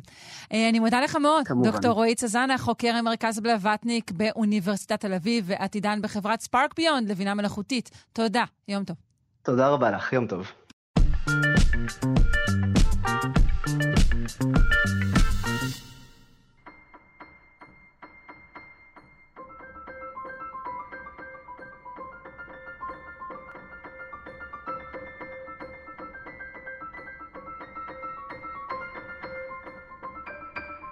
אנחנו עם היסטוריה ופילוסופיה של המדע, אה, עם נתי קופפר, מאוניברסיטה העברית. אה, שלום. שלום, שלום. אני רוצה לספר לך וגם למאזיננו, שבפינת המתמטיקה אה, של השבוע שעבר, לא הפינה שלך, פינה אחרת לגמרי, עסקנו אה, בשאלה הלכאורה פשוטה ובעצם לא כל כך, מה זה שש? ואני חושבת שהשיחה שלנו היום היא בעצם אה, סוג של המשך של הדיון הזה. אנחנו רוצים לדבר, על, נכון, על הסוד האפריוריות של המתמטיקה. נכון, לא מה זה שבע, לא ההמשך הזה, לא. אלא, אלא בעצם אה, מהי המתמטיקה בכלל. כן. נתעסק קצת אה, בשאלת יסודות המתמטיקה, וזה באמת, מי שזימן לנו את העניין הזה זהו אפלטון, ראינו בפעם הקודמת. מה, זה הוא כתב לנו וביקש שנדבר על זה, או... ככה הוא זימן? לא, חשבתי שהוא שלח את זה לכולם, מסתבר שרק לי הוא כתב, אבל אה, ראינו בשבוע שעבר את תורת ההיזכרות, ואת זה שבעצם אפלטון מציג לנו איזשהו אידיאל של ידיעה שנעוץ באפריוריות, ביכולת שלנו בעצם אה, לחשוב דברים באופן הכרחי, שלא בת- ב- בלי תלות ב- בניסיון, אלא רק באמצעות החשיבה בלבד, והוא הראה לנו והדגים את זה באמצעות המתמטיקה, ולכן המתמטיקה כידע אפריורי, כמדע אפריורי, מהווה מעין אה, פרדיגמה של מדעיות אה, אה, והכרחיות. אוקיי, של חשיבה. ידיעה שהיא לא דרך החושים, נכון. אבל כדי שהיא תהיה באמת בעלת ערך מדעי, אז היא גם לא, היא לא צריכה להיות כאילו אינ- אינטואיטיבית וזהו. צריך כן להיות מסוגלים להוכיח אותה. כן, ודאי, יש- בה הכרח, אחרת היא לא הייתה כן. אפריוריות, ובאמת לזה אנחנו צריכים להידרש, לשאלה מה, מה נותן למתמטיקה את האפריוריות שלה, וכדאי שנצביע על, לפחות על שתי מגמות אולי עיקריות שאנחנו יכולים למצוא בתולדות החשיבה, אה, על שאלת האפריוריות של המתמטיקה. האחת תתלה את ההכרחיות הזו שיש במתמטיקה בצורת החשיבה. אה, או באופן יותר ספציפי, בחוקי הלוגיקה, בלוגיקה, היא בעצם תראה במתמטיקה סוג של חשיבה לוגית, וזה מה שנותן לה את ההכרח. אה, ומגמה שנייה, תגיד לא, זה פחות קשור לאופן שבו, הלוגי שבו אנחנו מסיקים היסקים וחושבים את המתמטיקה, זה קשור יותר באובייקטים המיוחדים של המתמטיקה, הצורות בגיאומטריה והמספרים באריתמטיקה, והעובדה שאלה הם אובייקטים או חומרים במרכאות מסוג מאוד מאוד מיוחד, מסוג טהור, אנחנו נדבר על זה עוד אה, בהמשך, וזה מה שנותן למתמטיקה את הייחוד שלה ואת האפריוריות שלה. אז אה, נתחיל בוא תרחיב את שני הסעיפים. קודם כל, הם, למ, איך, איך זה קשור ללוגיקה, לחשיבה לוגית? אז אה, זה ש... מעניין שאת שואלת, כי בדרך כלל אנשים אינטואיטיבית אומרים אה, שחשיבה מתמטית היא נחשבת, נראית להם כמו חשיבה לוגית. אה, אה, ואת מתחילה לא, היא נראית לי כמו חשיבה שרירותית ולא לוגית, אבל אוקיי. אוקיי, אה, לוגיקה, וגם בלוגיקה יש שרירותיות, אבל בואו בוא קצת ניכנס לזה לעומק ונראה, ונראה את זה. אז קודם כל נגיד משהו על אפריוריות, אז איזשהו סימן היכר באמת של אפריוריות, זה שכשאני חושב איזשהו משפט כלשהו, איזו קביעה כלשהי, אני חושב אותה ביחד עם ההכרח שלה. כלומר, בניגוד נגיד למשפט, אני קובע קביעה, יש דובים בקוטב, אז מעצם העובדה שאמרתי את המושגים הללו, דובים וקוטב, ושיש דובים בקוטב, לא חשבתי שגם המשפט הזה הוא נכון בהכרח. זה לא מעצם המשפט עולה אם הוא אמיתי או לא אמיתי נכון. בהכרח. לעומת זאת, אה, אה, במתמטיקה לכאורה, כשאני אומר 2 ועוד 2 אה, שווה 4, כבר מה-2 ועוד 2, כן, אני כבר חושב את זה שזה 4. המושגים עצמם, מעצם המשפט, כבר עולה שמדובר בשיפוט אה, משפט אמיתי. אז זה מאפיין... אוקיי, אוקיי, הסקפטיות הזאת היא במקום. אני לא אשאל אה, איך היו הציונים שלך במתמטיקה, אבל בפעם הבאה של שתיים ועוד אבל בלוגיקה הם היו ארבע, טובים מאוד, זה מה שאני יכולה להגיד. אוקיי, אוקיי. אז איפה אנחנו מוצאים בעיקר כאלה משפטים? כאלה משפטים שאנחנו חושבים אותם ביחד עם ההכרח, אנחנו חושבים אותם בלוגיקה. אה, כשאני אומר אם א' הוא ב' וב' הוא ג' אז בהכרח ג', אז uh, בעצם אני חושב משפט אפריורי, זה משהו uh, שנחשב ביחד עם הכרחיותו, או במקרה אחר זה בעצם גם קשור ללוגיקה, כשאני מגדיר הגדרות, וגם הגדרות שירותיות, אז אני בעצם חושב משפטים עם הכרחיותם. לדוגמה, וזאת הדוגמה הנפוצה ביותר בשיח הפילוסופי, רווק הוא גבר לא נשוי. אז כשאני חושב את המשפט הזה, רווק הוא גבר לא נשוי, אני לא מרגיש שום צורך אה, להוכיח אותו, או לבדוק אותו, אני פשוט נתתי הגדרה. כן. מישהו יבוא ויגיד לי, אני מכיר רווק שהוא כן נשוי, אני אגיד לו, לא, אתה בהכרח טועה. נכון, כי- כי כל ההיגיון או הלוגיקה של המשפט נמצאים בתוכו, זה בכלל לא משנה גם, כאילו, נכון, לצורך העניין, המציאות שסביבו. נכון. אז, ה, ה, אז הלוגיקה היא בעצם אה, המדע הראשון, החשיבה ש, שאנחנו, חושב, שאנחנו מזהים אותה כחשיבה אפריורית, ולכן ישנה מגמה כזו, ישנה דעה כזו שאת ההכרח, אם אנחנו מוצאים הכרח כלשהו במשפטים אחרים, למשל אה, אה, במתמטיקה, הרי שבעצם בבסיס מדובר בלוגיקה, בחשיבה לוגית.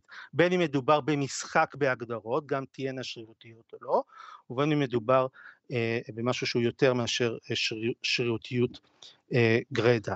אה, ויש ממש אה, מגמה כזאת בתולדות המתמטיקה עצמה, בסוף המאה ה-19 ובתחילת המאה ה-20, אנחנו מוצאים מגמה שנקראת לוגיציזם.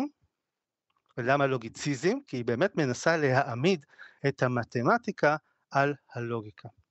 אה, ו, ופה אני הולך איתך, ואני אומר, זה לא כזה מובן מאליו. זה לא כזה מובן מאליו, למשל, לומר שאחד ועוד אחד שווה שתיים, זה משפט לוגי, שזה משפט של הגדרה, שאחד ועוד אחד הם בהגדרה.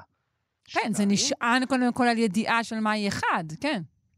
יש לנו פה איזה בעיה. אז השאלה היא, אם נצליח להגדיר היטב, בצורה מסוימת, את אחד, את, את, את המספרים בכלל, ואת האופרציות של החיבור, ו...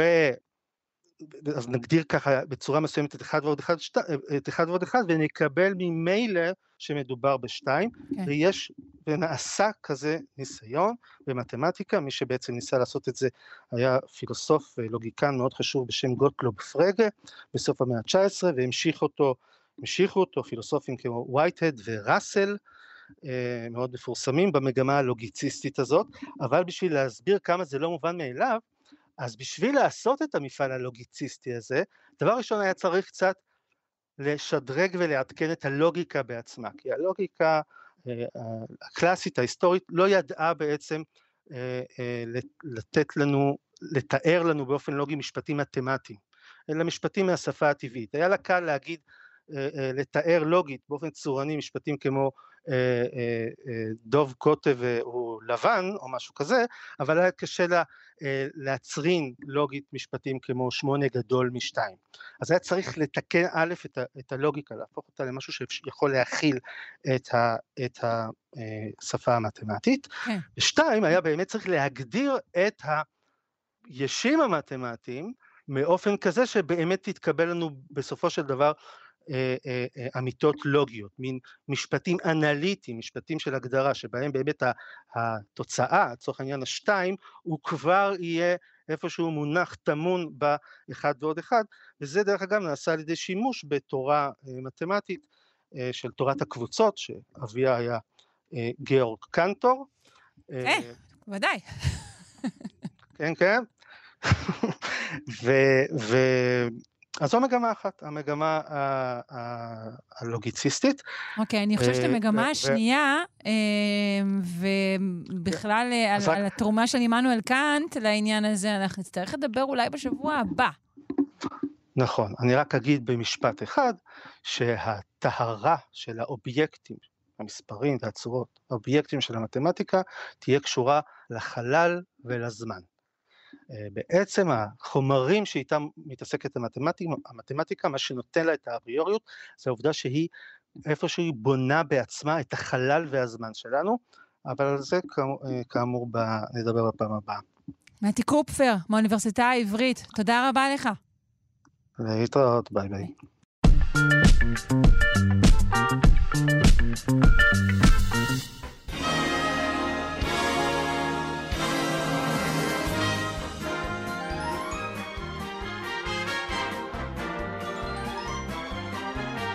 פינת התרבות של יונתן גת, מרצה באוניברסיטת תל אביב וגם מרצה ברחבי הארץ על גיבורי תרבות. שלום, יונתן.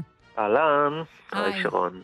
אה, אנחנו מציינים אה, בעצם אה, השבוע, או אולי בסוף השבוע שעבר, את יום פטירתו של שייקי אופיר, נכון? נכון, כן, עברו אה, כבר 33 שנה. אה, באמת? שש- כן, כן. סליחה, אפילו יותר, אם אני לא טועה. יותר, סליחה, 36 שנה. וואו. שלי. 36 שנה לפטירתו, כי הוא נפטר ב-1987, בגיל אה, 58 בלבד. כן. זה עצוב קצת, כי אה, מעניין מאוד לדעת מה היה קורה אחרי שהוא, אה, אם נגיד הוא היה חוצה את גיל 60 והיה ממשיך איתנו עוד אה, לפחות אה, 25 שנה.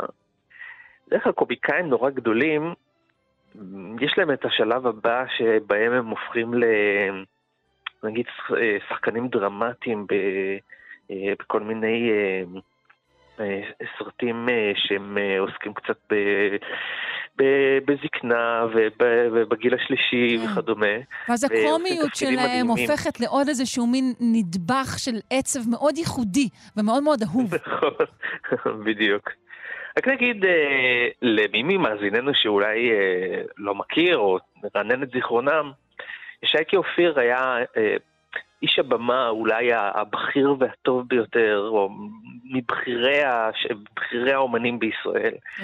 אה, הוא אה, זכור בעיקר לאנשים בתפקידו כשוטר אזולאי, אבל אני רוצה להזכיר שעשה דברים מדהימים אחרים, הוא אה, כיכב בסרט אה, אבו אל-בנאת, הסרט הנפלא של אה, משה מזרחי, אה, על פי אה, אה, מערכון אה, עתיק של שייקי אופיר, הם כתבו ביחד סרט שהוא סרט אה, דרמטי, יצרו סרט אה, כואב על אה, אה, אדם ממשפחה ספרדית, מזרחית, שהוא חסוך בנים, יש לו רק בנות. עכשיו זה נשמע היום כמו משהו אה, שצריך להקים אה, נגדו אה, אה, מיליציות של אה, אה, פמיניזם, אבל בזמנו הקונטקסט התרבותי הזה היה אה, כר פורה לסרט דרמטי אה, מאוד מרגש על. בעצם התמודדות של האיש הזה. שבא מתרבות פטריארכלית אה, שוביניסטית, אה, מתמודד עם, אה, עם אה, מה שנקרא, עם אה, עצם העובדה שהוא לא, לא יכול להשיג את מה שהוא כל כך חלם עליו, בן זכר. עכשיו, אנחנו תמיד זוכרים, אנחנו תמיד אומרים שהקומדיה וטרגדיה הם שני צדדים של אותה מטבע. ובמקרה הזה אפשר לראות את העצבות ששייקי אופיר שם, אני חושב, מתבטאת אפילו בעוצמה רבה יותר מאשר בשוטר אזולאי. שייקי אופיר היה הבטחה מאוד גדולה בעולם. כן, אה? הוא- זהו, בכלל, קודם כל התחיל, אה, הוא, הוא התחיל כפנטומימאי בכלל, נכון? והוא גם היה הרבה בחו"ל. נכון. הוא, הוא, הוא, הוא, הוא, הוא, הוא, לפני הפנטומימה הוא התחיל בלהקה צבאית שקראו לה צ'יזבטרון, ואחר כך הוא באמת נשבע בקסם הפנטומימה בעזרתו של אה, אטיאן דקרו, שהגיע עם הלהקה שלו פה לישראל והופיע כאן. נשבע פנטומימה ב- הייתה פעם ביג בישראל, יואו. נכון. זה גדול. וגם בעולם, היום גם בכלל לא קיימת, אבל פנטומימה בזמנו הייתה בעצם אומנות מעודנת, אה, אליטיסטית, מאוד נחשבת, ושייקי אופיר טס אה, ללמוד את הדבר כן, הזה גם היום היא עדיין מהמורה. אמנות מעודנת, יונתן, רק שאנשים פחות מעוניינים אולי בסוג העידון הזה, אני חושבת. נכון, נכון. אה, והוא למד את זה באמת מה, מהטוב מכולם. כולם חושבים שהוא למד אצל מרסל מרסו, זה לא נכון, הוא למד אצל המורה של מרסל מרסו, אטיאן דקור. אחר כך הוא הופיע עם מרסל מרסו, וזה מה שקצת אולי מבלבל. אה, ובסופו של דבר אה, הגיע לניו יורק, הופיע שם ב... במקומות הנחשבים ביותר, הוא אפילו הופיע אצל אלפרד היצ'קוק, אנשים לא יודעים את זה. צריך שוב בהקשר אבל- של פנטומימה להגיד שלייף, לייף מגזין, אמר ששייקה אופיר הוא אחד הפנטומימאים הגדולים ביותר אה, בכל הזמנים. של המאה, נכון. כן. כן, זה די מדהים, וזה אכן גם אה, הוכח, אפשר לראות את ההופעה שלו אצל אלפרד היצ'קוק אה, בסדרת הטלוויזיה שלו, אה, הופעה מדהימה שאני נוהג להראות אותה הרבה בהרצאות שלי. אנשים המומים מזה שייקי אופיר הופיע אצל, אצל המאסטרו, אבל זה לא כזה מפתיע, הוא הופיע גם עם שירלי טמפל, והוא הופיע עם ריצ'רד ברטון, והוא הופיע עם מרלנה דיטריך. מרלנה דיטריך לקחה את שייקי אופיר לסיבוב בכל העולם, ותקופות מסוימות לא הייתה גדולה ממנה בשום דרך. אה, מרלנה דיטריך הייתה הכוכבת הגדולה, היא אפילו שמה את השם שלו על הפוסטר שלה, שזה אומרים אה, מאוד נדיר. אה, ובסופו של דבר, אה, שייקי אופיר לא מצא את עצמו בחו"ל, הוא חזר לישראל, הקים פה את הגשש החיוור, גם זה כן, צריך וביים לזכור. את כל התוכניות הראשונות שלהם. נכון, הוא גם הופיע איתם בכמה סרטים, למשל ב- ב- בסרט ארבינקה, הוא שוטר המקוף שמבקש לבדוק מה קורה שם עם פריצת הכספת של אה, מפעל הפיס, אה, וזה קטע נהדר, וכאילו ישראל אה, הפנה לו, לא, לא כאילו, היא הפנתה לו את העורף, אה, כשהוא התחיל אה, אה, להתבגר יותר, מה זה להתבגר? גיל 50? כן. 50 זה מבוגר. קצת מוקדם להפניית עורף, אה, אני חושבת. כן, זה די מעניין. אתה יודע שיש לי מדף... איך אתה מסביר את, ה, את החתול השחור הזה שעבר אולי בין הקהל הישראלי אה, לבין שייקה אופיר? זה... אמ, שיש לזה כל מיני הסברים, אבל זה קורה ב- ב- בסוף שנות ה-70. אחרי המהפך הפוליטי שהיה פה, לא, לא יודע אם זה קשור, אבל התחילו להיות כל מיני אה, שהם בז'אנר אחר לחלוטין מזה ששייקי אופיר. התחילו אה, דודו טופז כזה, וסטנדאפיסטים כאלה, היה את... אה, אה, אבנר דן, והיה את מאיר רמז, לא יודע אם את מכירה את השמות האלה בכלל. זה כזה שמות אבל, שלרוב הם מעלים בהקשר של משחקי זוגות שובבים ב... נכון, זה מין סוג של- מוגרבי, אני יודעת. כן. אבנר דן היה סטנדאפיסט שמאוד אהב לעשות בדיחות עדתיות, ומאיר רמז היה מפעיל קהל בצורה די בוטה וגסה. אה, והיו. והגיע עידן הסטנדאפ של אה, לני ברוס מאמריקה אלינו בתחילת שנות ה-80 והקהל אהב את ההומור יותר בוטה, יותר אה, תצחק על אשתי כזה וכל מיני בדיחות משפחה, בדיחות של... אני אשתי, לא יורד על- חמותי וכל השאר. נכון. אוקיי. ואם אתה לא יורד על הקהל וככה מעליב אותו היטב, אז אתה הופך להיות כבר פסה, ושייקי אופיר נתפס כפסה, ורואים את זה בכיתה העיתונות שלה, אז, אה, איך מתייחסים אליו כמו...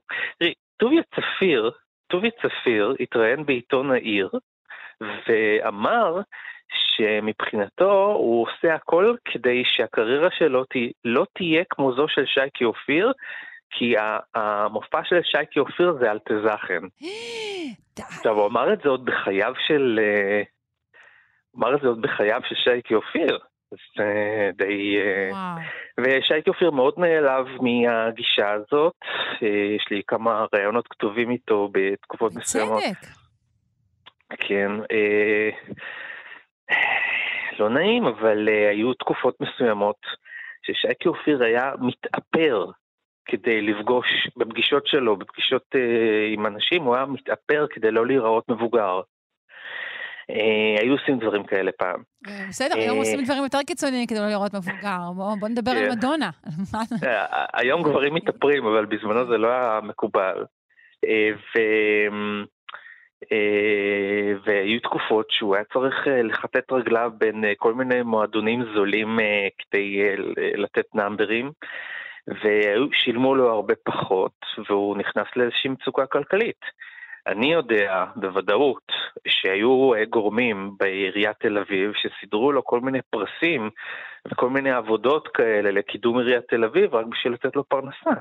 עכשיו, מדובר על בן אדם שזכה בגלובוס הזהב, בן אדם שהתרוצץ בכל העולם עם השמות הכי גדולים שיש.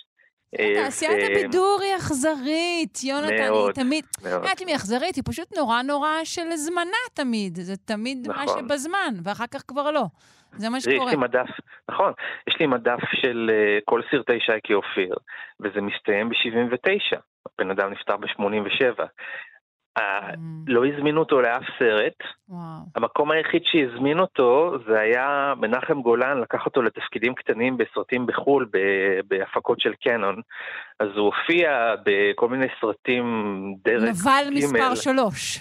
כן, כן. אוקיי. הופיע באיזה סרט שקוראים לו שלושת אלפים, שאף אחד לא מכיר, והופיע בעוד כל מיני שטויות. אמ, איזו הפקה של אה, היפהפייה נרדמת לילדים וכל מיני כאלה. ולקראת אה, גיל 56, 57, פתאום נזכרו בו שוב, כי הוא הופיע במסיבה של פשנל, חגגו לו 60, והוא הופיע שם בתור הדמות של אבוזקי, עם המערכון שנקרא ככה וככה. הוא הופיע יחד אה, שם עם דן בן אמוץ, נזכרו בו, ופתאום נהיה ביקוש חזרה לשייקי אופיר, הזמינו אותו אה, להופיע בהצגה המלך מתיה הראשון, ובאיזושהי סדרת טלוויזיה נוספת בערוץ, ה- בערוץ היחיד שהיה פה, אבל זה היה too late, כי שייקי אופיר כבר אז התחיל לגסוס מסרטן. כן, סרטן ריאות, הוא הוא- היה מעשן כבד. מעשן כבד מאוד, כן. ובסופו של דבר הוא, הוא, הוא, הוא נפטר, הוא, הוא לא חשב שהוא, אה, שהוא יכלה אף פעם, הוא היה בטוח שאם הוא רזה וחטוב ואתלטי ועושה מדיטציה טרנסצנדנטלית כל יום, אז אה, אין שום הוא סיכוי הוא שהוא... עשה דבר כזה או שאתה... כן, כן, כן, באמת? כן, על בסיס יומי, כן. כן, והוא היה בטוח ש... אז גם המודעות לסרטן לא הייתה גבוהה, אנחנו מדברים על לפני שלוש... כמעט 40 שנה, כן. המודעות לא הייתה גבוהה כמו היום, ובסופו של דבר אה, הוא עזב אותנו ב... בגיל 58. כן, טוב, יונתן, הי- אנחנו חייבים אה, להיפרד. כן, רק להגיד משפט אחד, כל הכותרות בעיתונים היו אה, אותה כותרת, המלך מת.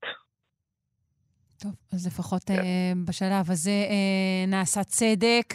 אני מודה לך מאוד אה, שהזכרת לנו את שייקה אופיר בבוקר זה. יונתן גת, מרצה באוניברסיטת תל אביב וגם מרצה ברחבי הארץ על גיבורי תרבות. תודה. תודה שרון.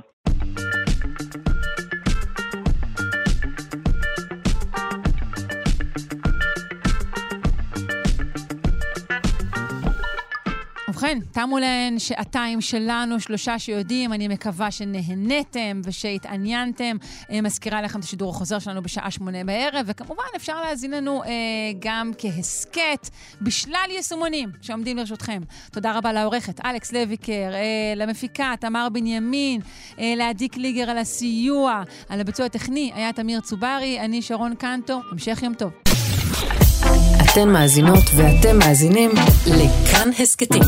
כאן הסכתים, הפודקאסטים של תאגיד השידור הישראלי.